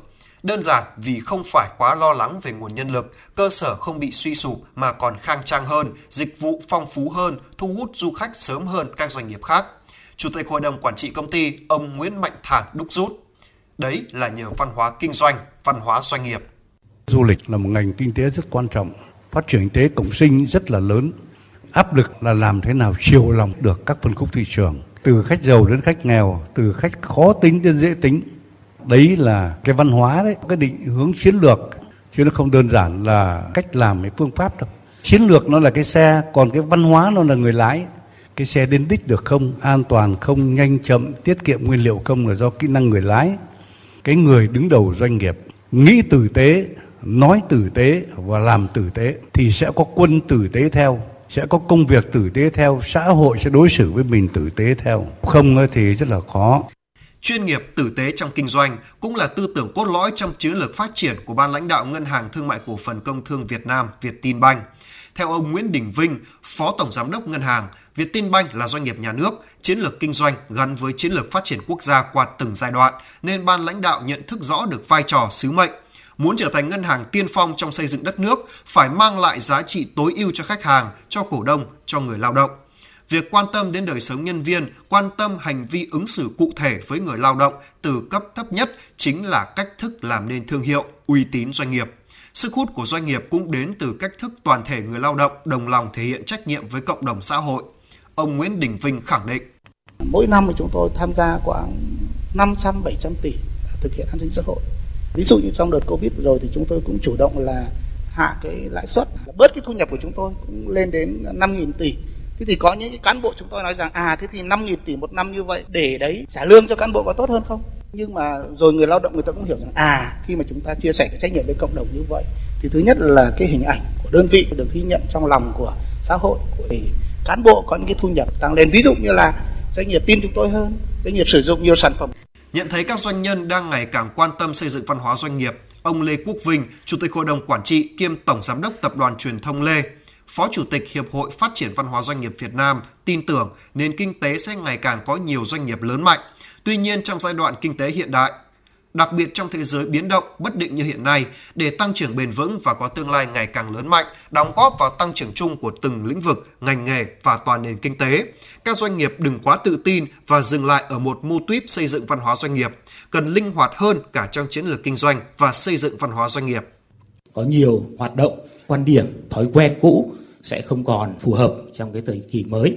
Ví dụ như là nền văn hóa kết nối trực tuyến, các nền văn hóa số, môi trường làm việc từ xa, ứng dụng các cái giải pháp công nghệ nhiều hơn, cũng như quan điểm về cái sự phát triển ổn định và bền vững các doanh nghiệp nó sẽ thay đổi. Cái tầm nhìn sẽ là giúp cho chúng ta nhìn nhận ra được cái sự quan trọng của văn hóa cũng như là những biến động của văn hóa, nhận ra được những sự thay đổi à, trong cái quá trình chuyển dịch sang các môi trường mới, cái điều kiện phát triển kinh tế rất là mới. Ông Lê Viết Hải, Chủ tịch Hội đồng Quản trị Công ty Cổ phần Tập đoàn Xây dựng Hòa Bình, một doanh nghiệp có thương hiệu uy tín đã ba mươi lăm năm, với nỗ lực xây dựng giá trị cốt lõi là tử tế, tiên phong, kỷ cương, kiên cường, nhìn nhận. Qua văn hóa doanh nghiệp thể hiện văn hóa của dân tộc, và văn hóa doanh nghiệp tốt đẹp thì sẽ thúc đẩy phát triển kinh tế, chấn hưng văn hóa dân tộc. Các doanh nghiệp cần hiểu rất rõ văn hóa doanh nghiệp đối với sự tồn vong của doanh nghiệp mình và quyết tâm có một cái truyền thông trong nội bộ để tất cả các thành viên nỗ lực xây dựng. Không thể xây dựng trong ngày một, ngày hai được mà trong rất nhiều năm, không phải là bằng lời nói từ hoa mỹ, phải đi vào tâm hồn, vào trái tim, vào việc làm cụ thể của mỗi thành viên. Làm văn hóa là tạo nên một cái nền nếp, tạo nên phong cách, tạo nên tính cách. Phải làm sao để cái nền nếp đấy, cái phong cách đấy nó đi vào cuộc sống, hoạt động. Đó là tử tế, tiên phong, kỷ cương, kiên cường. Cùng quan điểm, bà Hà Thị Thu Thanh, Chủ tịch Hội đồng thành viên Deloitte Việt Nam cho rằng doanh nhân, thủ lĩnh doanh nghiệp là hạt nhân định hình văn hóa doanh nghiệp, góp phần hình thành văn hóa kinh doanh Việt Nam trong quá trình hội nhập toàn cầu. Văn hóa doanh nghiệp, ở đó các giá trị, các niềm tin, bản sắc của từng doanh nghiệp được thể hiện, nó phải được dẫn dắt bởi người đứng đầu, đó chính là doanh nhân, đó chính là thủ lĩnh của doanh nghiệp. Và từ cái định hình văn hóa của từng doanh nghiệp và nó tác động tới cái môi trường kinh doanh nói chung, tác động ngược lại với văn hóa kinh doanh. Xây dựng và phát triển văn hóa kinh doanh phải bắt đầu từ đạo đức kinh doanh của chính các nhà lãnh đạo doanh nghiệp và doanh nhân. Như khẳng định của các chuyên gia, doanh nhân uy tín, đây là nền tảng vững chắc để xây dựng thương hiệu ngày càng vững mạnh trong bối cảnh kinh tế mới. Vào một giai đoạn nhất định, giá trị thương hiệu, quy mô doanh nghiệp có thể xuất sắc ở vị thế top đầu, nhưng nếu không có nền tảng văn hóa kinh doanh, văn hóa doanh nghiệp tốt, thương hiệu và quy mô đó sẽ khó được duy trì. Đó là giá trị cốt lõi của sự phát triển bền vững, cần được tăng cường xây dựng, phát huy và lan tỏa rộng rãi trên thương trường.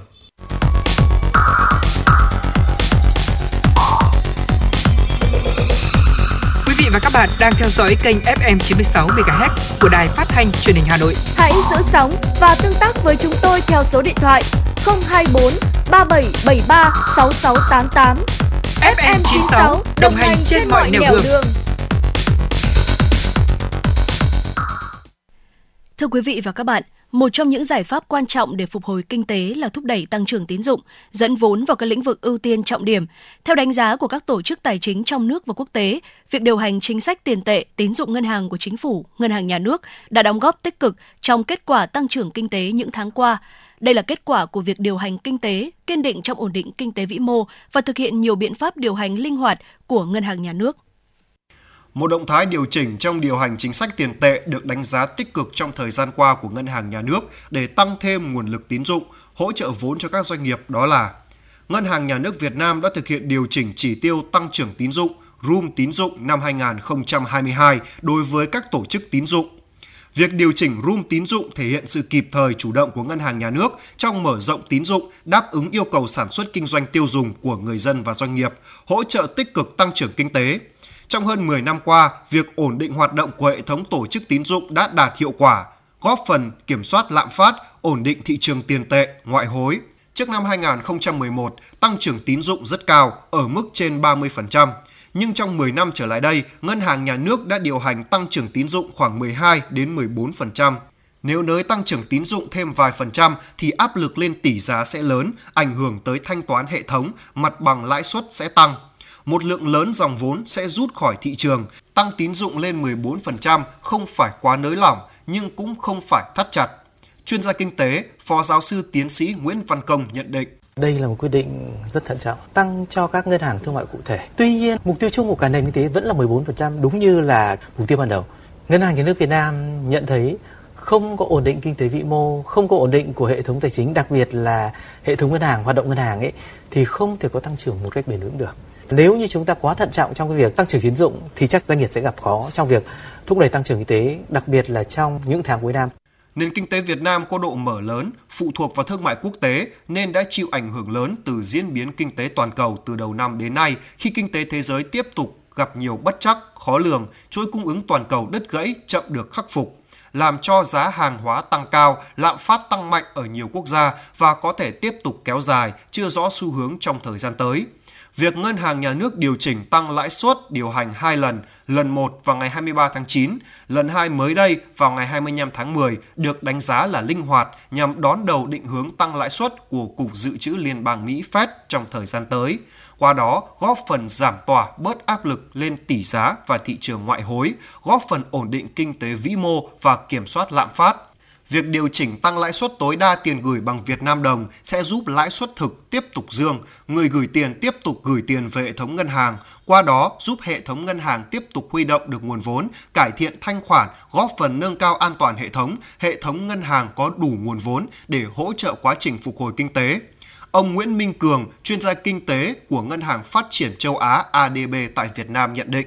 Chúng ta có thể thấy là bởi vì chính sách siết chặt tiền tệ cũng như là tài chính trên thế giới thì là cái thị trường tài chính thế giới nó cũng trở nên khó khăn hơn, và từ đó nó sẽ ảnh hưởng đến những cái dòng vốn đến Việt Nam, cũng như là dòng vốn F D I rồi dòng vốn kiều hối, và cuối cùng là những cái biến động, những cái bất ổn về địa chính trị, yếu tố bên ngoài đó nó sẽ có thể tác động lớn đối với nền kinh tế Việt Nam trong thời gian tới, và nó sẽ tạo ra những cái uh, yếu tố bất ổn trong tăng trưởng của Việt Nam.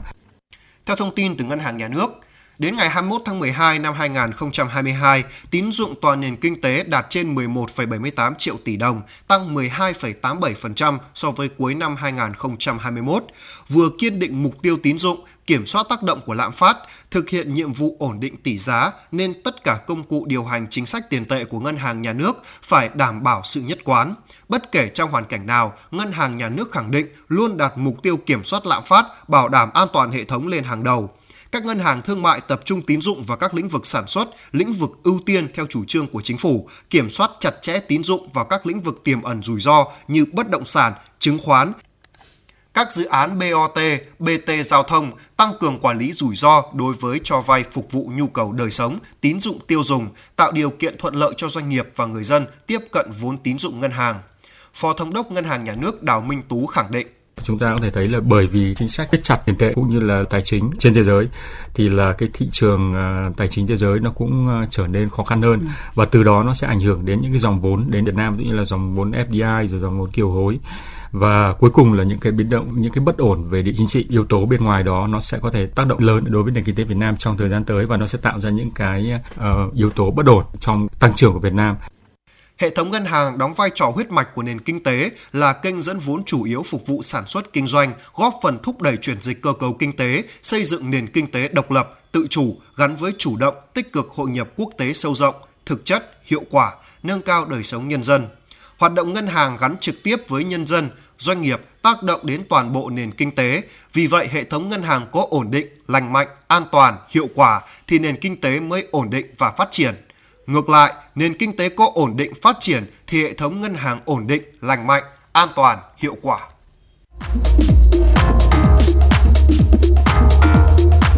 Quý vị và các bạn đang trên chuyến bay mang số hiệu F M chín sáu. Hãy thư giãn, chúng tôi sẽ cùng bạn trên mọi cung đường. Hãy giữ sóng và tương tác với chúng tôi theo số điện thoại không hai bốn ba bảy bảy ba sáu sáu tám tám.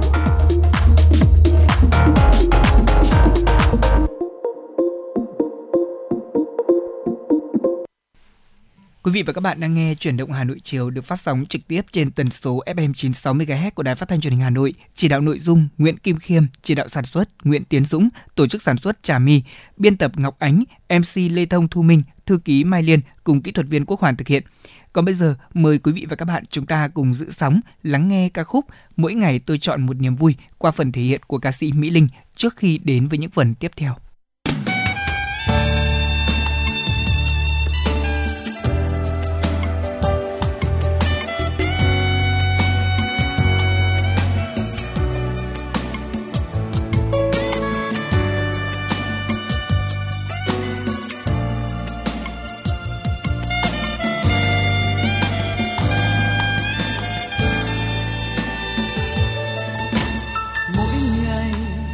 Tôi chọn một niềm vui, chọn những bông hoa và những nụ cười.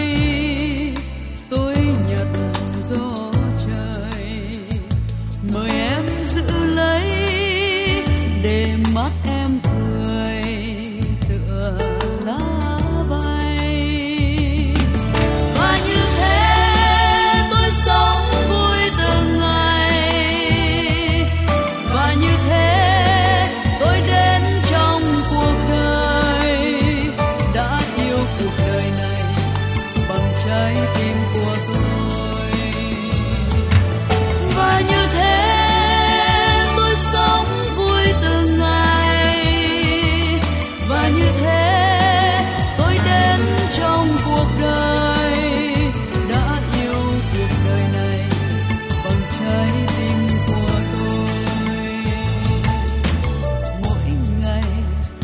chọn đường mình đi, đường đến anh em, đường đến bạn bè, tôi đợi em về. Bàn chân quen quá, thảm lá me vàng lại bước qua. Và như thế tôi sống vui từng ngày, và như thế tôi đến trong cuộc đời, đã yêu cuộc đời này bằng trái tim của tôi. Và như thế tôi sống vui từng ngày, và như thế tôi đến trong cuộc đời, đã yêu cuộc đời này bằng trái tim của tôi. Mỗi ngày tôi chọn một niềm vui, cùng với anh em tìm đến mọi người. Tôi chọn nơi này cùng nhau ca hát, để thấy tiếng cười rộn rã bay. Và như thế tôi sống vui từng ngày, và như thế tôi đến trong cuộc đời, đã yêu cuộc đời này bằng trái tim của tôi. Và như thế tôi sống vui từng ngày, và như thế tôi đến trong cuộc đời, đã yêu cuộc đời này bằng trái tim của tôi.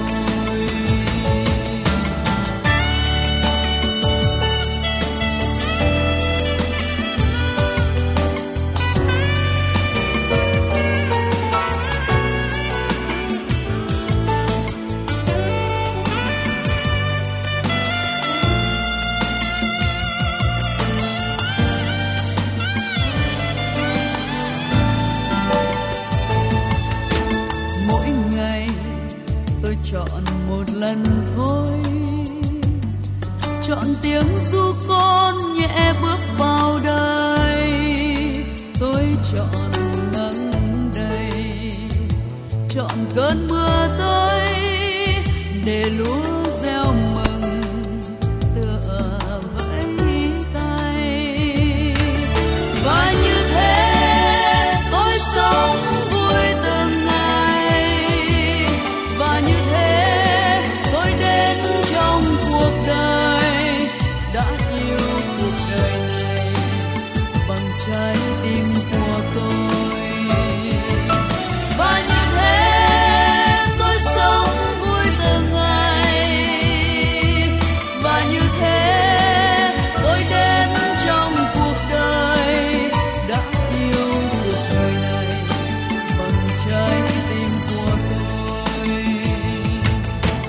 Mỗi ngày tôi chọn ngồi thật yên, nhìn rõ quê hương, ngồi nghĩ lại mình.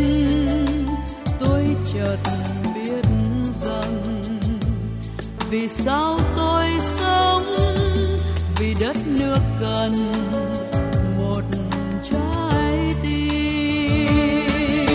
Và như thế tôi sống vui từng ngày, và như thế tôi đến trong cuộc đời, đã yêu cuộc đời này bằng trái tim của tôi.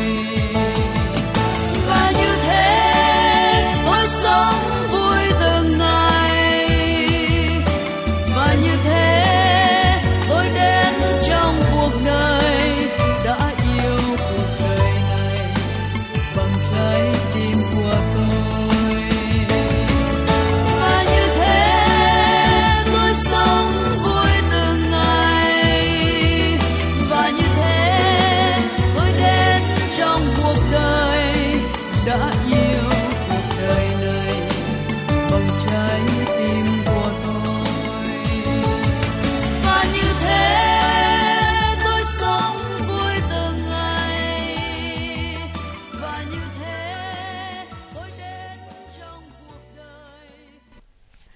Thưa quý vị và các bạn, trong thời kỳ cách mạng công nghiệp lần thứ tư, việc phát triển nông nghiệp ở Việt Nam theo hướng công nghệ cao là tất yếu và cần thiết.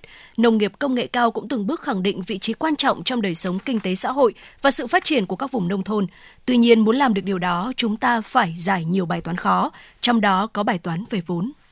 Để tháo gỡ khó khăn về vốn cho nông nghiệp công nghệ cao, Chính phủ đã chỉ đạo cho vay gói tín dụng một trăm nghìn tỷ đồng với lãi suất thấp, cơ chế thông thoáng.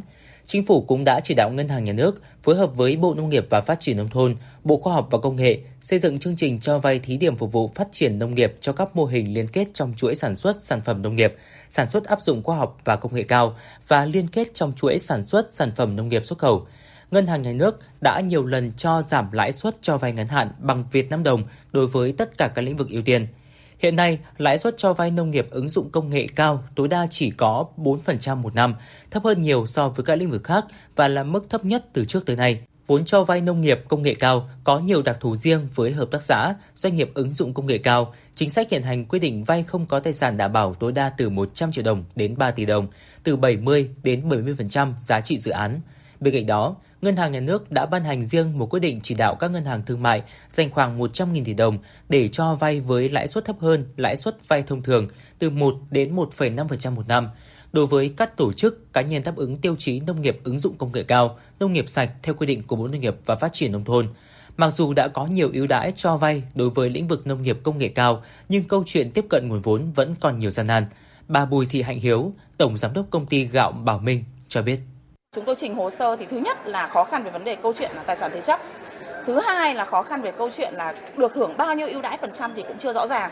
Và tiêu chuẩn trồng lúa, trồng gạo nào để mà được tiếp cận những nguồn vốn đấy cũng không chưa có rõ ràng. Trong cái tiếp cận với nhà banh thì chúng tôi vẫn cần phải đảm bảo tài sản thế chấp, bởi vì thực ra câu chuyện làm nông nghiệp rất là rủi ro. Đặc biệt là Việt Nam mình có rất nhiều những cái chương trình thiên tai là lũ lụt. Nên là câu chuyện mà để tài sản đảm bảo thế chấp là một vấn đề rất là khó khăn. Có một bất cập là các ngân hàng thì không thiếu vốn, nhưng tại sao doanh nghiệp, nhất là các doanh nghiệp nông nghiệp lại khó tiếp cận nguồn vốn để phát triển và mở rộng sản xuất? Về vấn đề này, chuyên gia kinh tế, tiến sĩ Cấn Văn Lực cho rằng. Thì tổng tất cả những nguồn vốn hàng năm cho lĩnh vực nông nghiệp nông thôn thì nó tương đương với khoảng hai mươi ba phẩy bốn phần trăm tổng vốn đầu tư toàn xã hội của Việt Nam chúng ta. Thế thì trong khi đó thì lĩnh vực nông nghiệp hiện nay của chúng ta đóng góp là khoảng mười bốn phần trăm giê đê pê. Như vậy ta thấy rằng là cái vốn bỏ ra so với đóng góp vào giê đê pê của cái khối này, lĩnh vực này nó chưa đạt kết quả như là mong muốn. Như vậy không có nghĩa rằng là chúng ta hoàn toàn thiếu vốn, không phải như thế. Mà cơ bản ở đây một mặt là có chỗ thiếu, chỗ thừa. Mặt thứ hai là cái hiệu quả sử dụng đồng vốn rõ ràng nó là chưa cao. Và cái thứ ba là ta thấy là cái nguồn vốn nước ngoài thu hút vào lĩnh vực này rõ ràng cũng rất khiêm tốn, chỉ chiếm có một phần trăm trong tổng vốn ép đê i vào Việt Nam chúng ta. Trong bối cảnh Việt Nam chúng ta được đánh giá là một trong các nước thu hút rất tốt về ép đê i. Theo kế hoạch, số tiền ngân sách nhà nước hỗ trợ lãi suất hai phần trăm cho doanh nghiệp, hộ kinh doanh và hợp tác xã trong năm hai không hai hai là mười sáu nghìn tỷ đồng. Tuy nhiên, đến cuối tháng tám, số tiền hỗ trợ lãi suất cho khách hàng mới chỉ giải ngân được mười ba phẩy năm tỷ đồng, chỉ được không phẩy một phần trăm kế hoạch. Xoay quanh vấn đề này, các ngân hàng thương mại trên cả nước đã nêu lên những khó khăn, vướng mắc trên thực tế khi triển khai giải ngân gói hỗ trợ lãi suất hai phần trăm, có nhiều nguyên nhân cả từ phía doanh nghiệp và ngân hàng. Doanh nghiệp thì lo thủ tục phức tạp, sau khi được hỗ trợ lãi suất thì lại bị rà soát và hậu kiểm. Ông Nguyễn Việt Cường, Phó Tổng Giám đốc Vietcombank cho biết. Khách hàng có một số cái cân nhắc và thận trọng khi đề xuất hỗ trợ lãi suất, bởi vì một số khách hàng đã từng trải qua cái đợt hỗ trợ lãi suất năm hai không không chín thì uh, uh, cái hồ sơ thủ tục phải hoàn thiện để phục vụ thanh kiểm tra sau này, có thể ảnh hưởng đến hoạt động kinh doanh của doanh nghiệp. Một số e ngại trường hợp đã hạch toán lợi nhuận chia cổ tức, trường hợp thanh tra kiểm toán yêu cầu phải thu hồi thì, thì doanh nghiệp là khó cân đối được cái nguồn thu nhập để trả lại số tiền đã hỗ trợ. Khách hàng cũng cảm thấy cũng có rất là nhiều những cái lo ngại trong cái quá trình thực hiện hỗ trợ lãi suất, và trong một trong những cái lo ngại quan trọng nhất đó là sau khi mà thực hiện cái quá trình hỗ trợ lãi suất xong, khách hàng sẽ phải tham gia vào một cái quá trình liên quan đến kiểm toán và kiểm tra hồ sơ. Đây là một trong những cái quan ngại của khách hàng. Trong thời gian tới, Ngân hàng Nhà nước sẽ tiếp tục chỉ đạo các ngân hàng thương mại tích cực triển khai trên cơ sở tuân thủ quy định pháp luật, tiếp tục phối hợp chặt chẽ với các bộ ngành liên quan, kịp thời tháo gỡ vướng mắc phát sinh trong triển khai chương trình nhằm đảm bảo đúng đối tượng, đúng mục tiêu, minh bạch và hiệu quả. Ngân hàng Nhà nước cũng đã chỉ đạo các chi nhánh ngân hàng nhà nước các tỉnh, thành phố chủ động phối hợp với các sở ban ngành địa phương tổ chức hội nghị kết nối chuyên đề về hỗ trợ lãi suất giữa ngân hàng và doanh nghiệp tại các địa bàn. Như vậy, chủ trương và nguồn vốn đã có, thủ tục cho vay thông thoáng hơn đã hứa hẹn kênh dẫn vốn này sẽ tạo cú hích phát triển mạnh mẽ nông nghiệp ứng dụng công nghệ cao. Tuy vậy, do sản xuất nông nghiệp chịu nhiều rủi ro nên vẫn cần mở rộng chính sách bảo hiểm nông nghiệp để cả doanh nghiệp, hộ gia đình và các ngân hàng yên tâm hơn khi bỏ vốn đầu tư.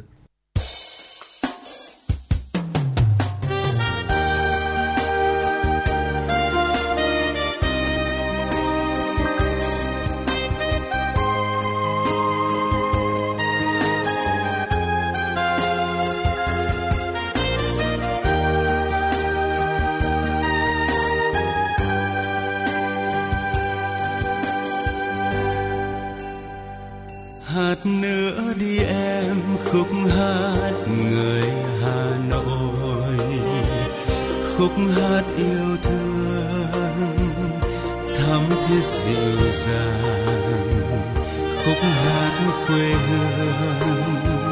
để không bỏ lỡ những video hấp dẫn.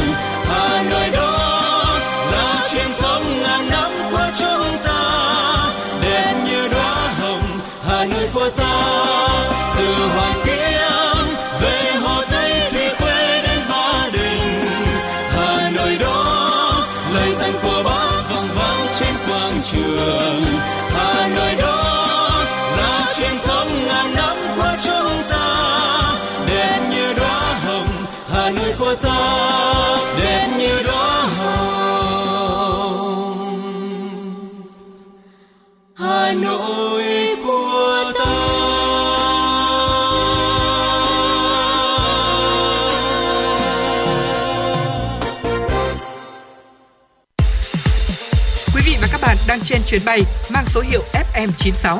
Hãy thư giãn, chúng tôi sẽ cùng bạn trên mọi cung đường. Hãy giữ sóng và tương tác với chúng tôi theo số điện thoại không hai bốn ba bảy bảy ba sáu sáu tám tám.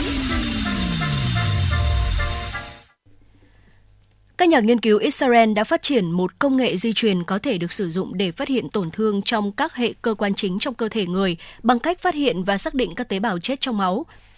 Phát hiện trên được công bố ngày năm tháng một trên tạp chí khoa học Nature, là kết quả hợp tác của các nhà nghiên cứu tại Đại học Hebrew và Trung tâm Y tế Hadassah đều ở Jerusalem. Nghiên cứu dựa trên việc xác định một quá trình sinh học được gọi là methyl hóa, trong đó các đê en a có nguồn gốc từ các tế bào chết và trôi nổi trong máu. Các nhà nghiên cứu cho biết họ đã thiết lập một bản đồ methylome của con người, cung cấp một nguồn thiết yếu cho nghiên cứu về sự điều hòa gen và các biến thể di truyền liên quan đến bệnh tật. Công nghệ mới có thể được sử dụng để chẩn đoán tổn thương đối với hệ miễn dịch, máu, hệ hô hấp và tim, đồng thời phát hiện bệnh ung thư, bệnh gan, bệnh Alzheimer và nhiều bệnh khác. Kể từ ngày tám tháng một tới đây, du khách đến Bỉ từ Trung Quốc sẽ phải xuất trình giấy chứng nhận xét nghiệm covid mười chín âm tính, và quy định này sẽ bắt đầu có hiệu lực ít nhất cho đến ngày ba mươi mốt tháng một, nhưng có thể được gia hạn theo quyết định của Ủy ban châu Âu E C. Nhà chức trách của Bỉ cho biết nghĩa vụ này có nghĩa là xuất trình giấy chứng nhận xét nghiệm âm tính áp dụng cho tất cả những chuyến bay trực tiếp đến từ Trung Quốc đối với du khách từ mười hai tuổi trở lên. Các hãng hàng không sẽ từ chối cho lên máy bay những người không có giấy chứng nhận xét nghiệm âm tính. Khi đến lãnh thổ của nước Bỉ, nhà điều hành sân bay sẽ kiểm tra lại xem du khách có sở hữu giấy chứng nhận này hay không. Kết quả xét nghiệm không được thực hiện quá bốn mươi tám giờ trước khi tiến hành khởi hành. Trong trường hợp không có giấy chứng nhận kiểm soát bắt buộc hoặc thông tin bị sai lệch gây hiểu nhầm hoặc không có đầy đủ trong giấy chứng nhận, những du khách không phải người Bỉ và không có nơi cư trú chính ở Bỉ sẽ bị từ chối nhập cảnh vào lãnh thổ của nước này. Ngoài ra, kể từ ngày bảy tháng một, sân bay Bruxelles bắt đầu việc thu gom và xét nghiệm nước thải của máy bay đến từ Trung Quốc.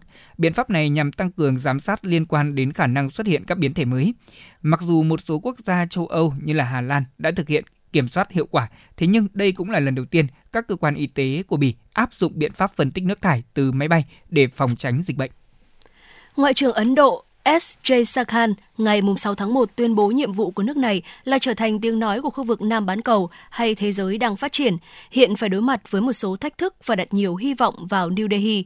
Trước đó cùng ngày, Bộ Ngoại giao Ấn Độ thông báo sẽ tổ chức hội nghị thượng đỉnh trực tuyến trong hai ngày là ngày mười hai và ngày mười ba tháng một để tập hợp các quốc gia ở Nam bán cầu lại với nhau và chia sẻ những mối quan tâm, lợi ích và quan điểm chung liên quan đến những thách thức toàn cầu khác nhau. Nam bán cầu chủ yếu đề cập đến các nước đang phát triển ở châu Á, châu Phi và Nam Mỹ. Bình luận về hội nghị thượng đỉnh trực tuyến nêu trên, ông Jaishankar bày tỏ, những cuộc thảo luận này với thế giới đang phát triển sẽ giúp chúng tôi nêu ra những quan ngại của họ trước G hai mươi.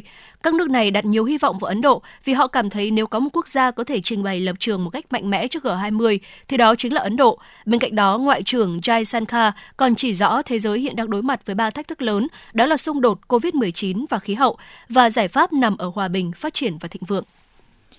Cơ quan An ninh Quốc gia của Uzbekistan ngày sáu tháng một thông báo đã bắt giữ được bốn người trong khuôn khổ cuộc điều tra có liên quan đến mười chín ca trẻ em bị tử vong sau khi uống thuốc ho của hãng Marion Biotech Ấn Độ. Hai trong số những người bị bắt giữ là nhân viên cấp cao của Trung tâm Tiêu chuẩn Dược phẩm S C S M, người đã cắt giảm các thủ tục kiểm nghiệm theo quy định đối với thuốc ho D O C một max. Hai người còn lại là lãnh đạo của công ty Quaramark và Medica nhập khẩu thuốc. Tháng trước, ngay sau khi xảy ra vụ việc này, nhiều người tử vong liên quan đến D O C một max, Marion Biotech đã cho biết họ ngừng sản xuất loại thuốc này. Bộ Y tế của Uzbekistan cũng cho biết thuốc ho D O C một max có chứa thành phần độc tính là ethylene glycol với hàm lượng cao hơn tiêu chuẩn dành cho trẻ em. Những ca tử vong có liên quan xảy ra khi ít nhất bảy mươi trẻ em ở Gambia cũng tử vong, được cho là có liên quan đến một loại thuốc chữa ho và cảm do hãng dược Mylan có trụ sở tại New Delhi sản xuất. Công ty này đã bác bỏ mọi sai trái và các nhà thanh tra chính phủ Ấn Độ không phát hiện độc tính trong các mẫu thử có liên quan. Quý vị và các bạn đang theo dõi kênh F M chín sáu mê ga héc của Đài Phát thanh Truyền hình Hà Nội. Hãy giữ sóng và tương tác với chúng tôi theo số điện thoại không hai bốn ba bảy bảy ba sáu sáu tám tám. F M chín sáu đồng hành trên mọi nẻo đường. đường.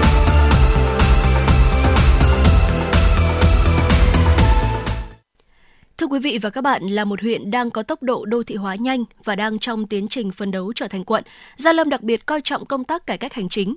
Để tạo thuận lợi tối đa cho người dân, doanh nghiệp, mô hình ngày thứ ba không viết, không giới hạn được triển khai trong hơn một tháng qua đã tạo hiệu ứng tốt và được người dân đón nhận nhiệt tình.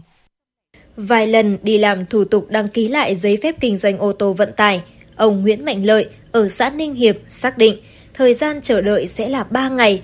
Vậy mà lần này vô tình đến bộ phận một cửa của huyện Gia Lâm vào đúng ngày thứ ba, chỉ sau gần một giờ đồng hồ ông đã được nhận kết quả ngay. Ông Lợi cho biết: trước thì là đi thay làm giấy phép kinh doanh này phải ba ngày, nhưng mà bây giờ tôi đến từ tám rưỡi đến chín giờ hơn tôi đã làm xong rồi, chỉ trong vòng mấy chục phút thôi, không phải đi lại nhiều lần. Nói chung là tôi thấy là rất là hợp tình hợp lý và thích, coi là huyện cố gắng duy trì cái một cửa này để cho người dân đỡ phải đi lại, đỡ phải chờ đợi. Thủ tục chuyển trường trước đây cũng khiến người dân phải hai lần đi lại trong ngày mới nhận được kết quả. Nhưng từ giờ, nếu đến làm vào ngày thứ ba hàng tuần, công dân ở huyện Gia Lâm chỉ chờ vài chục phút là hoàn tất thủ tục. Chị Bùi Thị Thêu, người dân thị trấn Châu Quỳ, huyện Gia Lâm cho biết. Như mọi lần ấy, thì chuyển trường ấy, thì thủ tục phải tất mất một ngày. Nhưng mà hôm nay là cái ngày đúng ngày thứ ba là ngày thí điểm. Thì hôm nay là tôi đến thì làm thủ tục với sáu thì chỉ hết được khoảng ba mươi phút thôi là tôi đã lấy được kết quả rồi. Tôi cảm nhận là rất chi là hài lòng. À, nếu mà cứ phát huy được như thế này thì tất cả các người dân thì không ai phải chờ đợi mà um, bớt chút rất nhiều thời gian. Để mô hình vận hành, huyện Gia Lâm đã xây dựng kế hoạch cụ thể và giao nhiệm vụ cho từng phòng ban, đơn vị. Bộ phận tiếp nhận hồ sơ và trả kết quả giải quyết thủ tục hành chính huyện phối hợp chặt chẽ với các phòng chuyên môn có thủ tục hành chính, thực hiện mô hình và lực lượng tình nguyện, hướng dẫn, hỗ trợ công dân, tổ chức trong việc thiết lập, tiếp nhận, giải quyết hồ sơ hành chính, chuẩn bị tốt điều kiện về cơ sở vật chất để phục vụ cá nhân, tổ chức đến thực hiện thủ tục hành chính. Các phòng ban chuyên môn bố trí cán bộ để giải quyết thủ tục, lãnh đạo để ký kết quả, hạn chế tình trạng hồ sơ bị chậm, muộn bị trả lại sau khi tiếp nhận. Tại các xã, thị trấn, việc tuyên truyền về áp dụng mô hình ngày thứ ba không biết, không hẹn cũng được lãnh đạo các đơn vị chú trọng triển khai.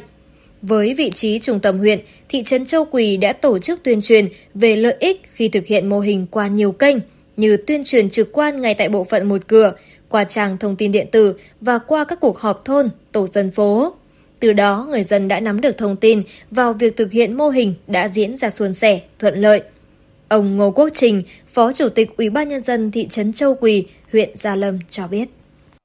Ủy ban dân thị trấn cũng đã triển khai đến toàn bộ các đồng chí lãnh đạo rồi cán bộ công chức trong cơ quan. Các đồng chí lãnh đạo thì cũng đã quán triệt đến các bộ phận chuyên môn để thực hiện đầy đủ nghiêm túc theo cái kế hoạch của Ủy ban dân huyện. Thế và Ủy ban dân thị trấn thì cũng đã triển khai cái công tác trang trí tuyên truyền các pano áp phích khẩu hiệu để cho nhân dân biết, đồng thời là cũng công khai trên hệ thống truyền thanh để nhân dân cũng nắm được và thực hiện cái nội dung này. Song song với việc đó thì thị trấn thì cũng đã triển khai và tập huấn cho lực lượng đội ngũ đoàn viên thanh niên để trợ giúp cho nhân dân khi đến làm các cái thủ tục mà thực hiện theo chỉ đạo của Ủy ban dân huyện Gia Lâm. Cũng lựa chọn các dịch vụ công thiết yếu, nhưng Ủy ban Nhân dân huyện Gia Lâm đã tạo bước đột phá so với các quận huyện khác đang thực hiện mô hình là quyết định áp dụng trả kết quả ngay cho tổ chức, cá nhân. Tổng số ba mươi bảy thủ tục hành chính, trong đó có hai mươi tám thủ tục thuộc thẩm quyền giải quyết của Ủy ban Nhân dân huyện và chín thủ tục thuộc thẩm quyền giải quyết của Ủy ban Nhân dân cấp xã, thị trấn. Để mô hình ngày thứ ba không viết, không giới hạn vận hành hiệu quả, duy trì lâu dài, Ủy ban Nhân dân huyện Gia Lâm đã chuẩn bị các phương án và giải pháp cụ thể. Ông Trần Trung Tuyết, trưởng phòng nội vụ huyện Gia Lâm cho biết. Sau khi một thời gian đã nghiên cứu và chúng tôi quyết định và từ lãnh đạo đến các phòng ban là thống nhất và đưa ra mô hình ngày thứ ba không viết không giới hạn với nội dung chính đấy là sau khi tiếp nhận hồ sơ của công dân đầy đủ thì chỉ trong vòng hai tiếng trả kết quả để làm sao cho công dân không phải đi lại nhiều. Và đấy là chúng tôi hướng đến mục đích cũng như mục đích chung của thành phố là lấy sự hài lòng của người dân và tổ chức làm thước đo của công tác nói chung và công tác cải cách hành chính nói riêng. Trong công tác xây dựng kế hoạch, nghĩa là riêng ngày thứ ba, những đồng chí mà liên quan đến ký vào kết quả cho người dân thì từ lãnh đạo huyện nghĩa là không sắp xếp họp vào những cái buổi đó thì mới đáp ứng được. Và đấy là từ lãnh đạo huyện, rồi các trưởng phòng hoặc các đồng chí phó phòng trực tiếp làm việc này cũng phải lên kế hoạch cho mình, không bố trí đi cơ sở, không đi công tác vào những cái lịch đó. Mô hình ngày thứ ba không viết, không giới hẹn trong giải quyết thủ tục hành chính của huyện bắt đầu từ mười ba tháng chín và duy trì vào thứ ba hàng tuần. Mô hình này được triển khai trên cơ sở thực hiện chỉ thị số mười hai của Ủy ban Nhân dân thành phố Hà Nội về tăng cường thực hiện nhiệm vụ trọng tâm, triển khai quyết định số không sáu của Thủ tướng Chính phủ về phê duyệt đề án phát triển ứng dụng dữ liệu về dân cư, định danh và xác thực điện tử phục vụ chuyển đổi số quốc gia giai đoạn hai nghìn không trăm hai mươi hai đến hai nghìn không trăm hai mươi lăm, tầm nhìn đến năm hai nghìn không trăm ba mươi. Các thủ tục hành chính được thực hiện ở mô hình ngày thứ ba không viết, không giới hẹn đều giải quyết từ một đến năm ngày làm việc. Đến nay, huyện đã rút ngắn xuống còn ít nhất hai giờ làm việc. Đây là bước tiến vượt bậc trong công tác giải quyết thủ tục hành chính của huyện và các xã thị trấn trên địa bàn. Mô hình ngày thứ ba không viết, không giới hẹn của Ủy ban Nhân dân huyện Gia Lâm đã và đang nhận được sự đồng thuận, hài lòng của người dân, nâng cao chỉ số cải cách hành chính, chỉ số quản trị hành chính công, huy động sức mạnh tổng hợp của hệ thống hành chính, góp phần thực hiện tốt nhiệm vụ phát triển kinh tế, xã hội của địa phương. Bên cạnh đó, Ủy ban Nhân dân huyện Gia Lâm còn đồng thời triển khai một số mô hình như sử dụng mã quy rờ để tuyên truyền, tra cứu hai mươi lăm thủ tục hành chính thiết yếu trên địa bàn huyện, áp dụng để thông báo kết quả giải quyết thủ tục hành chính. Qua đó người dân đã dễ dàng tìm hiểu các thủ tục hành chính trên thiết bị điện thoại thông minh, lại tiết kiệm được công sức, giảm thiểu việc đi lại và rút ngắn thời gian chờ đợi. Với nhiều sáng kiến mới, mô hình hay, hiệu quả, Ủy ban Nhân dân huyện Gia Lâm đã và đang tiếp tục có những giải pháp tích cực, cơ chế tốt để tập trung thực hiện hiệu quả công tác cải cách hành chính, góp phần thực hiện thắng lợi nhiệm vụ chính trị của huyện trong việc xây dựng hình ảnh chính quyền thân thiện, hiệu lực, hiệu quả.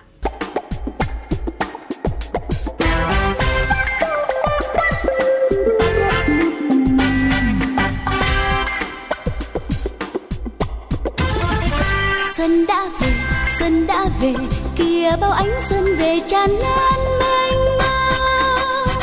Xuân đã về trên cánh đồng, bao bác nông dân cày ruộng vui say sưa.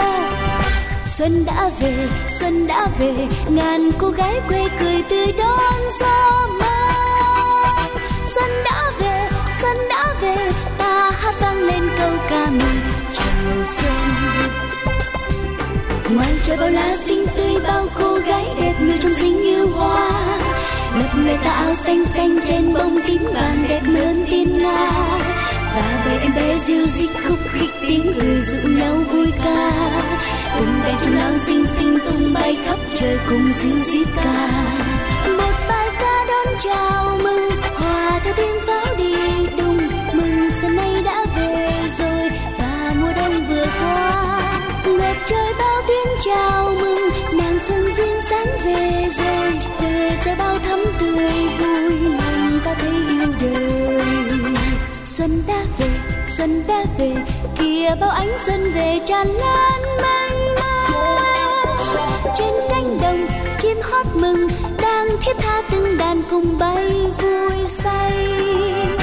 Xuân đã về, xuân đã về, ngàn hoa hé môi cười tươi đón gió mang. Xuân đã về, xuân đã về, ta hát vang chào mừng xuân sang xuân sang. Xuân đã về, xuân đã về, ta hát vang chào mừng xuân sang xuân sang.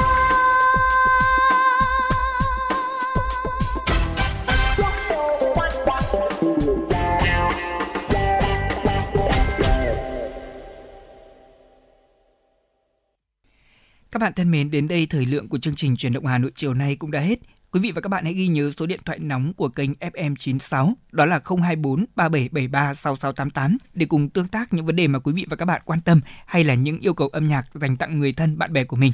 Chúng tôi sẽ cùng đáp ứng tất cả những yêu cầu này trong các số phát sóng trực tiếp của chương trình. Còn bây giờ Lê Thông, Thu Minh cùng những người thực hiện chương trình thân mến chào tạm biệt quý vị.